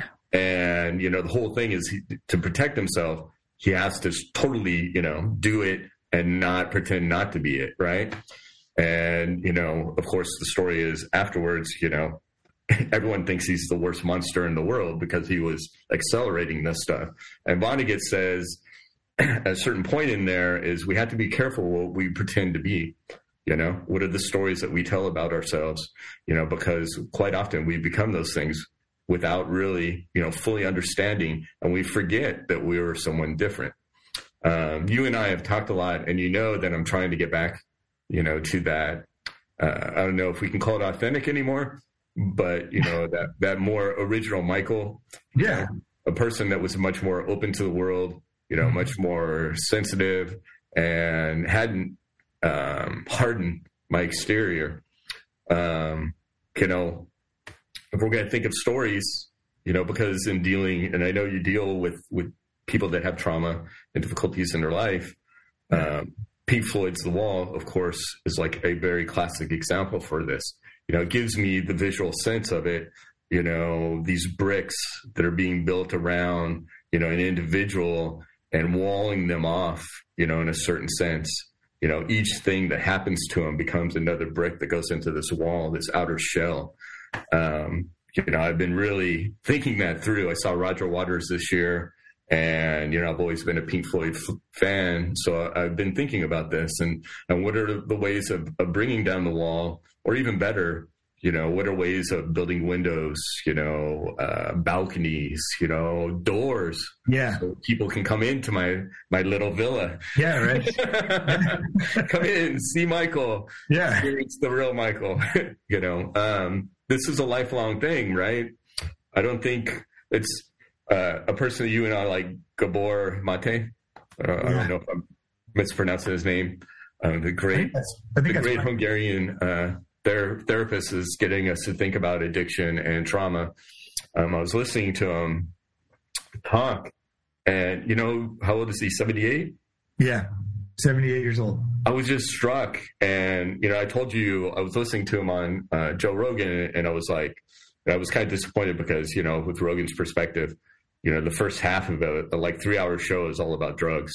And I was like, this is not really, you know, yeah. The Mate. I mean, it's important what the work he's doing, you know, with psychedelics and stuff, but that's not, you know, what I want to share about Mate. But the thing that kept striking me about Mate is over and over he's saying, 78 years old, he's one of the wisest persons I know about these problems, you know, of trauma and healing from it. I mean, he was a kid in the Holocaust, right? Mm-hmm. Abandoned by his parents. Mm-hmm. Um, he keeps saying over and over, I'm dealing with this. I'm still doing it. I still fall into these patterns. I yeah. still, you know, listen to these stories. People can incite these reactions from me still to this day. And I'm like, he's one of the most self conscious, aware person about how these stories shape our lives. Yeah. And yet he still is susceptible to this. He still has to work on this. He's still, you know, is struggling with it. And I didn't find that a negative thing. I didn't find that frightening or anxiety inducing. In fact, listening to his story about that was one of the most powerful things I could listen to. Yeah. You know? Because here's somebody that I respect and revere, and he's going through the same things that I am. And I think this is this is a really important thing where you know, going all the way back to where I, I said, you know, that shell of when I was young, yeah, building of the wall is I pretended that these things don't affect me, right? That, you know, I don't have traumas, that I don't have fears or anxieties. I'm trying to present myself as, you know, the, the classic calm, cool, collected, you know, man of action, you know, because that's what society tells me I'm supposed to do. And I think that's detrimental to us, you know, yeah. because people need to hear, you know, that we go through these things. There's that whole movement of um, where they would tell um, young homosexual children or teens that are going through traumatic, you know, experiences of people hating them or discriminating against them, and you know they would say this gets better. You know, um, I, I think that's a powerful message, and and my only problem would be, you know, it doesn't necessarily get better, but the struggle is worth it. You know, if you can make it through, the struggle is worth it, and we need to be able to communicate to people that we're not perfect beings you know, we're not superheroes in the Marvel universe. Yeah. You know, we're flawed, you know, and well, deeply flawed. I think one of the distinctions that Mate made in The Myth of Normal, which I guess I knew, but again, there's a certain power in putting language behind it, was there, there are two separate paths, healing and cured. He's like, you don't, you don't go on a path of healing necessarily to get cured right it's it's a path that you continuously are on and that really resonated with me. I was like, oh, this is this is a process. This is a lifestyle of healing, and that that really described my experience. Yes, absolutely. That's that's what I mean. I mean, to hear him say that, I mean, it just it really lifts my spirit, you know. Yeah. Because um, we were discussing this not too long ago. You know, I felt defeated. I felt disempowered I almost, you know, was angry. Well, I was not almost I was angry at myself. Yeah. I was like, I'm dealing with this at my age, you know? Sure. you know, yeah. I mean, how old am I? And I'm sitting there saying, who is Michael and what the hell is he doing here? And, you know, how have I, how have I got to this place as Talking Head said, right? um, it was, you know, it was demoralizing. And to hear somebody talk about that, it really lifts the spirits. Um, I can't I can't recommend him enough you know to people. I, I know you did it with your book club, yeah, which is great. I I just for whatever reason I I hadn't heard of him before the kind of promotion for this book came out, but when I when it, he just there's some people and Mate is just one of them that can very um, succinctly like like like the phrase of you know cured versus healing. He just can put things into new conceptions that it's like I'm already using, but the language just makes it easier to hold cognitively or whatever. And he just one after another when I was listening to the first. He was on, uh, I believe I heard him on uh, uh, Tim Ferriss's podcast first. I didn't know who he was. It was like the myth of normal, whatever. And I going about my day and I was listening to this and I, I just stopped and was like, who is this guy? Everything he was saying, he just was he was dropping universes of information. I was like, whoa, whoa, whoa, whoa, whoa, let me think about that for a minute. You know, like the idea of stories. Like I didn't have that story before. I guess it's not. I guess I understood that healing didn't necessarily lead, just for the sake of example, to being cured, but making the distinction between the two is a story I had not applied. And there's just so many others as well. Another one that really came from that book for me was what what we can understand about ourselves now we do with language. And he's like, however, there are traumas that we carry that have a very very large impact on our life today that happened to us or we experienced before we had language. And so if you're an infant and say, you know, let's say like in his experience, he was in the Holocaust. So, you know, if he's experiencing the fear of his mother, you know, they're very sensitive. That relationship there is very powerful. Um, he doesn't have words for that. The only thing he can do is cut himself off from his emotions.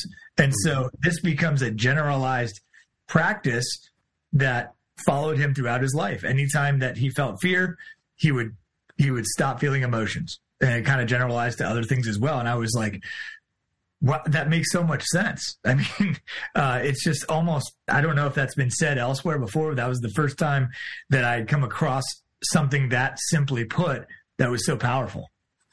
And it's, it has been said elsewhere, but once again, it's the way he puts it, you know, yeah. that I, that I really relate to. And especially, um, Mate tells things through his personal experiences quite often you know? Yeah. so it doesn't seem like an abstract theorization you know? Right right. about his experiences. He talks about people that he works with you know? He talks about their experiences. And you know he's always making it a human story rather than just abstract theorization so that it's much more graspable you know graspable uh, graspable um you know i appreciate that i'm i'm you know, when people tell stories, I, I like to hear how they're involved in these stories. Mm-hmm. You know, um, probably my biggest gripe quite quite often, you know, with a lot of academic writing that I had to read was it always just seemed disconnected from human experience quite often. Um, you know, once again, there's a lot that I like about it, but that was a huge problem. And I want, you know, my stories to have, you know, a direct correlation with you know, the human experience. Yeah. Even if even if it's a Marvel superhero film. Sure. Yeah. yeah. Or, you know, Lord of the Rings or whatever, you know. And, you know, I can watch Lord of the Rings and it probably says a lot about me, but I look at Gollum sometime and I'm like, oh yeah, there's plenty of times I was sitting there going over pretty object, you know, well, you, you know thinking it was going to change my life. It's funny that you bring up Lord of the Rings because for what I think I was 21 when that book came out, and I I had read I had read the book. Reading was a struggle for me even then. When I saw the movie, what comes up for me right now is that you had mentioned translation, right? And what I was struggling with at like 21 was okay, I see that I have to do all these things. I have to find a career. I have to go to school. I have to do all these, but, but why? And so with Lord of the Rings was like, okay, it's about like the people that are around you, you know? And so you could say, yeah, it's about, you know, this little, this little kind of short type of person that lives in, you know, a, a remote part of the world who decides to do this, you know, take this ring that's going to tempt him in every single way and destroy it. Okay. That doesn't seem like a very interesting story to me, but you know, what what's really interesting about it is his journey and how his kind of relationships how, what he did with those and who he listened to and how he thought about that and like i just remember for me it was like i could have named my friends and family to you know I, I was i was overlaying them to all the characters there and it seems almost really um trivial uh, of a lesson to learn but i didn't have I didn't have any way to understand that then, you know, and it was just, it really brought home, oh, wow, this is why these things matter. You know, it just, it was able to to highlight those things for me. And so that was a really popular movie. And then an adaptation on the Sci-Fi Channel of Children of Dune around that same time. It kind of took some artistic license with the book, which I had read and, like I read multiple times Dune. I something in that just really resonated with me. But in in that in that show, you know, the one thing that that Leto too, like he's like the, the son of of Muad'Dib or you know the the the hero from the first movie. What what he sets out to do is it, no one understands. And everybody's like it's what? I mean it was almost and they don't really explain it in the book. You know was set out to make himself invincible 3000 years or 10,000 years i think it was. I can't remember now. When when you see the humanity of this task that he has to do that no one understands that theme really resonated with me. I don't know that i see that that theme in, in particular in a lot of popular movies now. Um, but I think the theme of like family uh, being the purpose of you know what, what, supporting you to do the hardest task of your life and family and friends and community um, that really resonated with me but anyway just to share share some of my ideas here about uh, stories and personal empowerment I, I don't know how, how much you got into it, but I mentioned that series like stories of old. Yes. On YouTube. Mm-hmm. Um, for those that don't know, there's what's called video essays, is where people analyze or explore films through the medium of video, which is a much more dynamic way, right? If we read an article about a film, that's great, you know, and you can have stills, but when you tell your story about the film, you know, through the medium, it's, it's much more powerful in a certain sense. And the person that's doing, uh, unfortunately, I feel bad. I don't remember the name of the person that's doing it, but once again on YouTube, it's called like Stories of Old.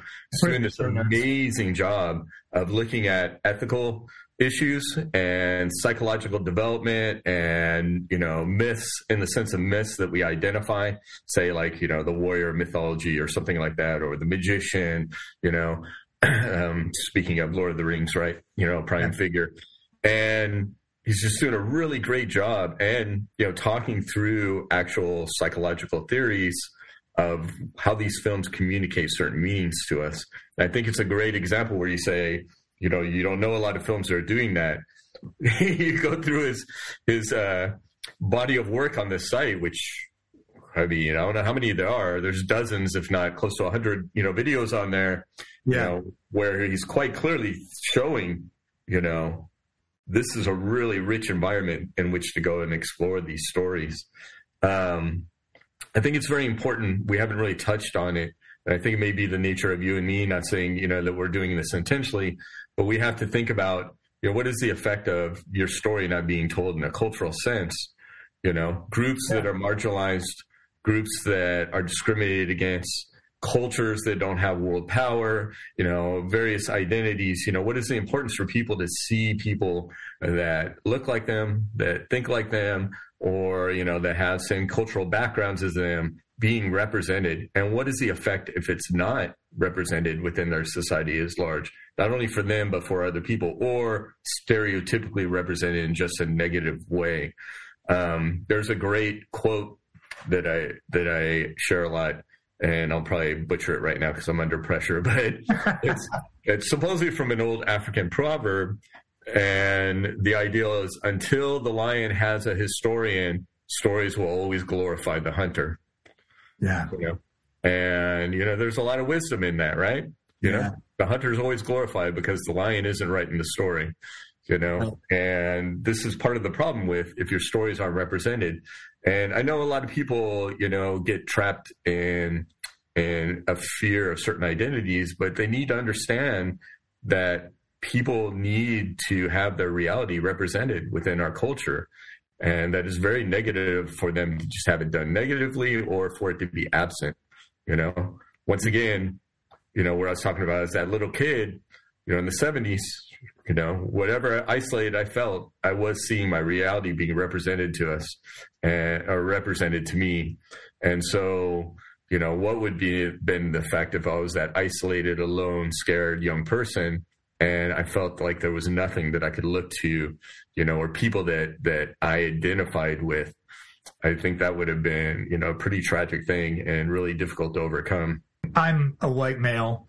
I come with all of the the so-called you know privilege sense of privilege and all that stuff which i try to be mindful of it, it, you know to the extent that i can and is effective and i i still remember it was when uh, barack obama was elected president mm-hmm. i i at that time i was um, I come from a very conservative family. Um, you know, we were not involved with the Democratic Party, and so you know, I I I didn't think a lot about Barack Obama and people he represented and, and you know what what he looked like and he was an African American after he won the election he came out I was watching the news and I remember I was sitting there watching this and I just kind of broke down in tears because I had the realization that every other president that has ever been looked like me. And people and for whatever reason I don't know I had this empathetic reaction I don't know if the thought was introduced somewhere else but that this was the first time that a large population of people had a president look like them. And I felt the power of that. It, it's an experience I'll never forget. I think that that empowered a huge population of people. It empowered me in a certain way. Absolutely. You know, there's there's an exercise I used to do with my students. I'm saying used to because right right now, you know, uh, still from the pandemic, I'm teaching my writing classes online. Yeah. But when I when I had them in person, I would start off the very beginning of the classes. You know, here we're gonna we're gonna be developing our skills at telling stories, arguments, and I would start my students off by just making lists. You know, what are your identities? You know, make that list. You know, who are the people that that you you know admire? Make that list. You know, what are the important events in your life? Make that list. You know, what are concepts? You know, on down the line and you know this is this is a primary thing i think in intellectual development is to start to explore those things yeah what are the stories i tell about myself you know who do i think of who do i admire what are the concepts that frame you know my way of of you know talking writing or thinking you know and start to explore that and then i would ask them you know we we would take different, you know, the different parts and put them up on the board. You know, one of the striking thing always, you know, was, you know, who do you admire? Quite often are popular culture figures, right? You know, yeah. um, or politicians. And I would always be like, very few you would have the random one that would be like my mother or my uncle or you know my my preacher or my coach. And it would be pretty striking how rare that was you know almost like they were an outlier. Yeah. Um, but you know, we would start to question and think about that, and you know, you know, just look at the diversity of the class. And one thing, good thing about community colleges as compared to say, like I taught at University of Kentucky and Illinois State University, um, and uh, Bowling Green State University. These places, you know, the universities tend to be a little more homogenous, you know, yeah. in, in their background, whereas the community college where I teach now is, is much more diverse. And you know, I've had students from 16 to their 60s. You know, people from around around the world, and you know, from all kinds of class positions. Although yeah. definitely much more skewed toward the, towards the lower economic scale. Sure. Um, but to have even as a class, have them all come together and look at you know the variety of experience just within that one class. I don't know if you saw um, where I posted on our social media that we share the list of the arguments that my students had chosen for this semester. Um, I do it usually two times a semester. I just take take what their themes are and post them up for people to see because I yeah. think it's important, you know, especially as people get older. You know, I know this. I did a study of of throughout a century by decades. You know, I think it was from 1850 to, to 1950. The uh, general popular press how they represented young people. And it was every generation. These young people are going, you know, they're going yeah. crazy. They're running wild. They're sexual animals. Yeah. You know, they want to get high all the time. They don't want to work. They're disrespectful. I mean, every generation over right. a century. And I was really yeah. struck by that. And it really got me thinking, you know, and I'm, I'm kind of resistant to this story being told about younger people, you know, I, I, want to push back against that because I don't. In my experience, you know, these are the people that are that are most impassioned, the most interested in change. At least on the level that I'm teaching at right now, um, you know, they want you know, to build a different world and they want to also achieve their personal success. And it's good, I think, for people because, you know, let's not kid ourselves. You know, a lot of people that, that are in my social feeds are older, right? And it's mm-hmm. good good for them to see the stories that these students are interested in that they're they're producing. You know, because yeah. it's pretty profound, I think, you know, to go through there and say, you know, this is obviously a small sample, but it's a sizable sample of, you know, young people yeah, yeah, that's that's pretty interesting. I I I must have missed that somehow. I always look forward to your post, but I didn't see that one. Uh, well, you know me, I'm a I'm a pr- pr- prolific poster at times.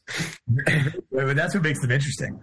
I mean, it's something to think about, even in if we started breaking down all the representational power of different identities, different cultures, different economic classes, religions, whatever but within our society there's a certain privileged age group and let's say probably 35 to 55 you know it has most of the power and representational things although you know if you look at political po- uh, parties these days you know, like presidents and people in charge it definitely skews much older yeah. but you know we have to think about younger people quite often are silenced and excluded from this narrative power as well as those that are much older unless they're rich and powerful. Yeah, yeah, yeah. So who gets to who gets to participate with their story? Yeah, how many how many you know you know the countless romance movies we have, yeah. right? How many do we see from you know the the ongoing romance of a elderly couple, right? Wow. You know, it's just not it's it's rare. In fact, when it happens, say like uh, Michael Haneke did a, uh, Amour, you know, which looks at an elderly couple at the end of their life, you know, have have a very you know strong you know relationship. I mean, I remember when that came out, I was like stunned. I was like, oh yeah, I guess we should make movies about that. Yeah, you know, I mean, you know, you just think, oh, a love story, young people, you know, uh, exactly falling in love and you know living happily ever after. You never see what happens after that. You know, so, um, yeah. I mean, there's just there's there's I guess there's so many stories left to be told.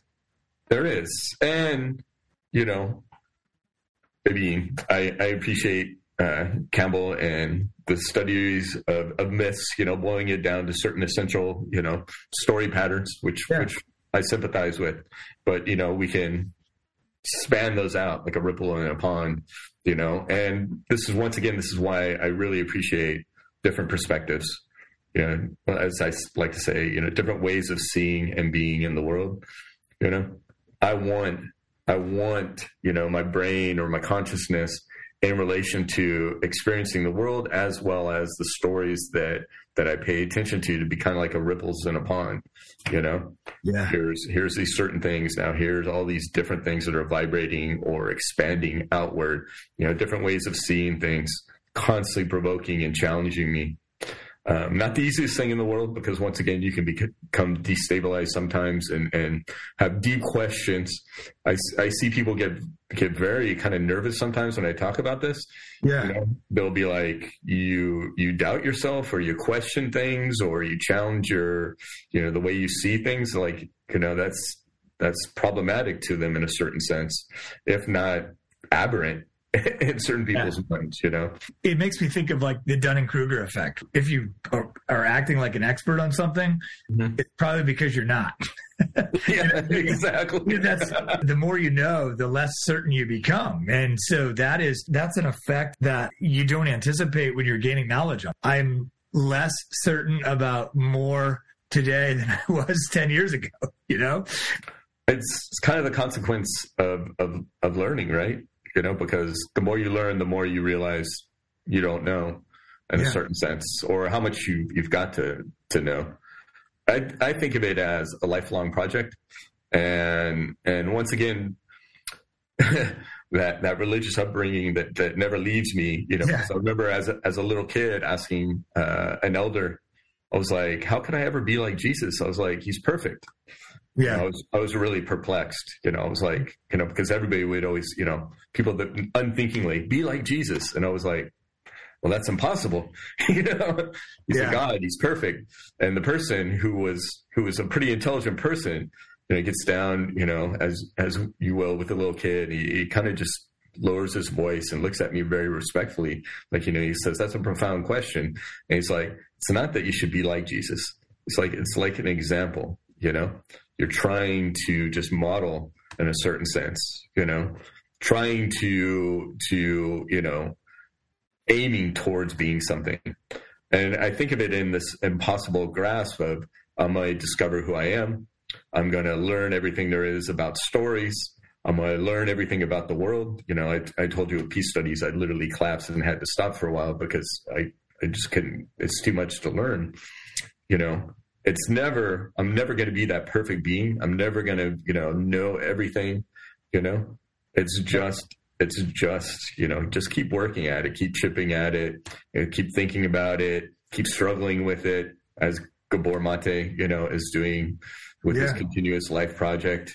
You know, it's it's never you're never going to be that perfect, you know, all knowing person, and it's kind of arrogant and let's say it stupid to think yeah. you would be yeah. right. all the thrill of life would be sucked out at that point. If I knew everything, it'd be like, oh, what's the point? All right, I'm gonna go jump off this cliff. Yeah, you, I know. probably the lowest point I was ever at. Like, well, I guess I'm just going to wait for the rest of the world to learn what I already know. I look back now and it was so, um, I'm not sure what that was based on. It was based on just kind of the sheltered view of, of reality. What I found is that at that point where I thought I, I had, I knew the most, I look back and I'm like, what you do next to nothing. I was in a process of not learning, you mm-hmm. know, that's kind of led me there. Um, so that experience right there has been it's been like okay steer clear of that i always sum up like my education like when i i went to college and it basically what i got out of it was okay there's no right or wrong there's just systems that tell you there's right or wrong. Like going back to graduate school, nobody's certain about anything. The person who can stand in that uncertainty and project the most certainty usually is the winner. To add on to that, what I'm learning now is the more I learn, um, and I guess I've kind of beat this point to death, but the more I learn, the less you feel certain about. I I think uh, there's there's a cultural theorist named Stuart Hall. Mm. He was he was a British cultural theorist. He he was born in the Caribbean and then uh, matriculated in the British system. Um, when when I was struggling with that ideal of you know how do you even deal with the fact that you have this radical doubt about what you know, yeah. um, he made this statement because someone had asked them, you know, if you're questioning yourself, you know, how do you how do you do this in your teaching? And he was like, you know, I prepare to teach. I make sure that I, I know what I'm I'm going to be talking about to the best of my knowledge. I walk into that classroom with confidence that you know I've studied it, I've researched it, I've thought about it, and I go in there, you know, with the ability to present that knowledge, but at the same time, I remain open to the fact that I may have things that will alter that knowledge and that tomorrow I may think differently about this. Um, I think that's a, a, very optimistic way to approach approach that. You know, lifelong learning in a certain sense. Uh, even experts have to be open to the fact that they they are wrong. You know, some of the people that scare me the most or make me I, I would say maybe not scared, but kind of nervous and uneasy are those that profess to know things absolutely And I'm not talking about like taking this laptop apart and putting it back together. Sure. That's a technical thing. I mean, in the world of ideals and theories and, you know, things that are not cut and dry, right? You know, that, that they absolutely know. You know, yeah. we can see this in our political system. This is the problem, you know, that's dividing our country. You know, we have polarized culture and everybody believes they absolutely know everything, you know, about reality and that the other side is completely and utterly wrong, if not evil that's scary. Yeah. That, that produces dangerous situation, these type of stories, you know, where you start to once again dehumanize the other side. And I, I, think this, you know, in all aspects, you know, we we do ourselves a disservice, you know, when we label certain certain people in our society as, you know, evil, you know, or you know, just without recognizing that there's, you know, many people within these groups you know, and this could be people that are marginalized or people that are in dominant power. You know, I think it's problematic to simply say that rich people suck, you know, and that they're evil, you know, because I think there is, you know, something to be finessed there. Just as I think that it's problematic to sit there and say poor people are lazy and, you know, stupid, you know, whatever, right? Because yeah. it's ignoring the human aspects of this and that there's a plurality of, of experiences and outcomes. I do believe that there's systematic forces that increase the likelihood of these you know outcomes. But yeah, yeah. I don't know if that made sense. no, no, it did. It did. Yeah, absolutely. Um, and just I want to be mindful of your time because we're coming up on uh, two and a half hours here. you know, I guess one thing that that I wanted to touch on and ask you in your personal experience is you've referenced several times where you've changed your story, right? Mm-hmm. And even in in the comments you just made, you just said I am leaving the door open to change the story, essentially. Right. Um, you know, how it's so difficult for some of us to even be aware of our stories. You know, it's some, it, it, so I guess in a two part kind of question here, you know, how did you discover the part of your story that you needed to change? And then how did you change it? Hmm. Um, I think it's just at different stages in my, in my life. You know, um, like I said, when I left my religion, you know, that hugely altered the way that I I perceived the world and, and thought about it, and made me very conscious of of you know religious stories. Because the first thing I did was when I left my religion. Well, not the first thing, but soon after, yeah. is I went and got like a dozen books uh, about different world religions, and I started reading them. I'm a bookish person, yeah. you know, so that could I could compare and, and see. You know, the first question was maybe it's just my religion sucks. You know, it's problematic. And once again, no offense to anybody, I, I mean that in the most respectful way. But you know, that was in my mind, and maybe there was another one. You know, the dangers, especially in Southern California during that time with the New Age explosion. So wonder I didn't end up in a cult. but you know, and and exploring those different religions helped because you know I saw that everybody's kind of got bits and pieces of reality. This is kind of what I, what I thought about in a religious sense, you know, because I went through the whole phase of atheism, you know, in the most virulent, you know, obnoxious way, and came out of it disgusted at at that aspect of people around me as well as myself, and you know, become a much more spiritual person, you know, and, and these days it's almost like a, a panthe- pantheist or animistic viewpoint, you know, that, that means that everything in reality is imbued with certain forces, probably Star Wars, or, or pantheism, you know, a plurality of, of different religious viewpoints, yeah. at the way I'm, I'm mangling the belief system, you know, that all come together to create a more unifying thing. So that kind of pushed me to start to think about not just changing stories, but you know, operating within multiple stories. And I think that's a key thing. I don't think it's just I have a story and I might change my story. It's once again, you know, have your story. I, I think that's a positive thing. And in fact, I don't see how people could operate without having their story, right? You know, we have governing narratives, but to be open to other stories and not to exclude them. Um, yeah, and, and it's not a perfect thing because like Mate, you know, I fall susceptible to these things. The yeah. the the Trump years, you know, impressed that on me. Like you said about how news shapes things. I I thought I was, you know, getting a lot of information and that I was, you know, pretty radical in, in my media theories and you yeah. know, I knew what I was doing and I felt susceptible to, you know, being bamboozled and, you know, being being in a controlling narrative without even saying which which side I was in. I'm sure people could guess. Um, but you know, I came out of that disgusted. I was like, you know, I was in a controlling narrative, and I bought it all hook, line, and sinker. And to which, what I mean is, I viewed the other side as reprehensible, if not evil, without even questioning what their motivations or the thoughts are that that lead them to come to you, you know, these points. And I think that's a dangerous thing and this is kind of the impetus behind you know my current current research and studies as well as teaching is uh, I I think we've got to open people to to the possibilities of this happening and being aware of it, you know, so that they can defend themselves, you know, because this is how you manipulate people. People unconsciously buying in stories and not thinking about, you know, why they believe or think about things. Um, there's a reason why I started those classes off, like I said, having my students just list, you know, all the things that bring meaning into their world or all the things that they believe about themselves, because this is the first step in any type of critical thinking. You know, you got to break down what you believe before you can start thinking about what other people believe. And, you know, if you can do it with yourself, I think it helps you in, in you know, recognizing it in, in others. Um, yeah. And I, I don't know, there's not any magic ritual or, or form formula yeah. for changing your story. Um, I would say once again, just ask questions the power of questions is is amazing. We get it driven out of us as children.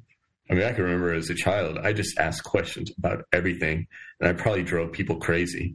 You know, I'm I'm in church to my elders asking questions, like I told you. You know, I mean, say something like in the Bible where it says thou shalt not fornicate. So I go out and look up what the word fornicate is and it simply means to penetrate. And I was like, well, the Bible's saying we shouldn't have sex, period. And they're like, oh, no, no, no. They're talking about outside of marriage. I'm like, I don't see that. Do you see where it says outside yeah. of marriage? It says do yeah. not fornicate.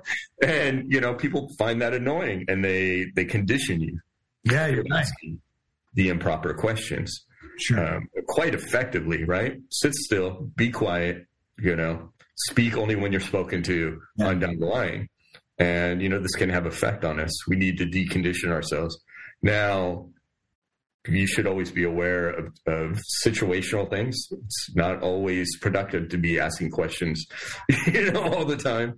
Sure. Many times, you know, when you're not pushing at things and pulling it apart. And I think also that reconstructive aspect of, you know, don't just dismantle your story or other people's stories, you know think about reconstruction you know what is what is my goal here and how can we produce you know positive aspects within our society? We can say stories or aspects or you know we didn't really discuss it but i just want to throw it on the end thing. You know we have to be really aware of non-human actors within our world. Yeah. They tell us stories all the time you know I'm very interested in trees and the way that they create networks underground, or I'm interested in mycelium fungi, you know, how they create their networks. Yeah. I'm interested in animals. I mean, I don't want to make anyone nervous, but I, I like animals more than humans most of the time. yeah. Simply because I find them more honest. Um, and, you know, our non human world has a lot of stories to tell us if we're open to it you know, and, and if we're we're willing to experience it. And I think if we're shut off to these stories, that it's to our detriment. And you know, I would just like to encourage people to go, you know, watch a running river and experience it. Go be around, you know, wildlife, um, you know, whatever it is. Even in cities, we think of cities as not being the natural world, but walking around a city is walking through the natural world. You know, just get outside, get away from your screens screens are are and I did, once again is not conspiracy. They're propaganda devices sure. you know? they're yeah. propagating certain ideals and the best way to be able to reflect on your own narratives that you use as well as other people's narratives is simply to shut them off and walk away from them and go out and experience the world. And you know take some time for reflection. Let your mind empty out. In fact i couldn't encourage everybody enough to just shut off for weeks at a time you know, no social media, no screens, you know, even gasp, no phone. you know? Our brains are not are not designed to be this stimulated. And so, you know, that's at least one of the causal factors of kind of our mental health epidemic is that you know you've got everything is giving you a dopamine rush you know like yes thousand years ago a hundred years ago even a hundred years ago we didn't have as many uh, of these things happening. So one of the things that I always talk about in, in coaching for a lot of people is you've got to have time where you're you're not activating yourself. You know what I mean? Your immersion in nature is a great way to do that. So just like you said, go watch it, watch a stream. It's uh, it is amazing how much that can impact you, how you mm-hmm. feel, how you you know whether you're happy sad, your your mood, emotion, your sense of focus, your kind of orientation to the world in general. I guess I hadn't thought about it in the orientation of a story before, um, but it really it really is because it's it's it's giving us giving us it's helping us look at the story a different way. It kind of changes the frame for us, widens the frame, moves it, you know, you see things in a different light. I'm resisting all kinds of stuff right now, but perhaps we can talk about it another time. You know, things about these technologies being designed intentionally um, through the lessons of the Stanford lab, where tech people came out and made them addictive, like a Vegas casino, or operations and propaganda within our media. You know, we could go down the line, but like you said, it's, yeah, it's late in the game. to be continued. Yes. All right. Well, that's that's a little propaganda for the next. That's it. that's our hook. We said it. All right. Thank you, Mr. Watts. of course, Mr. Benton.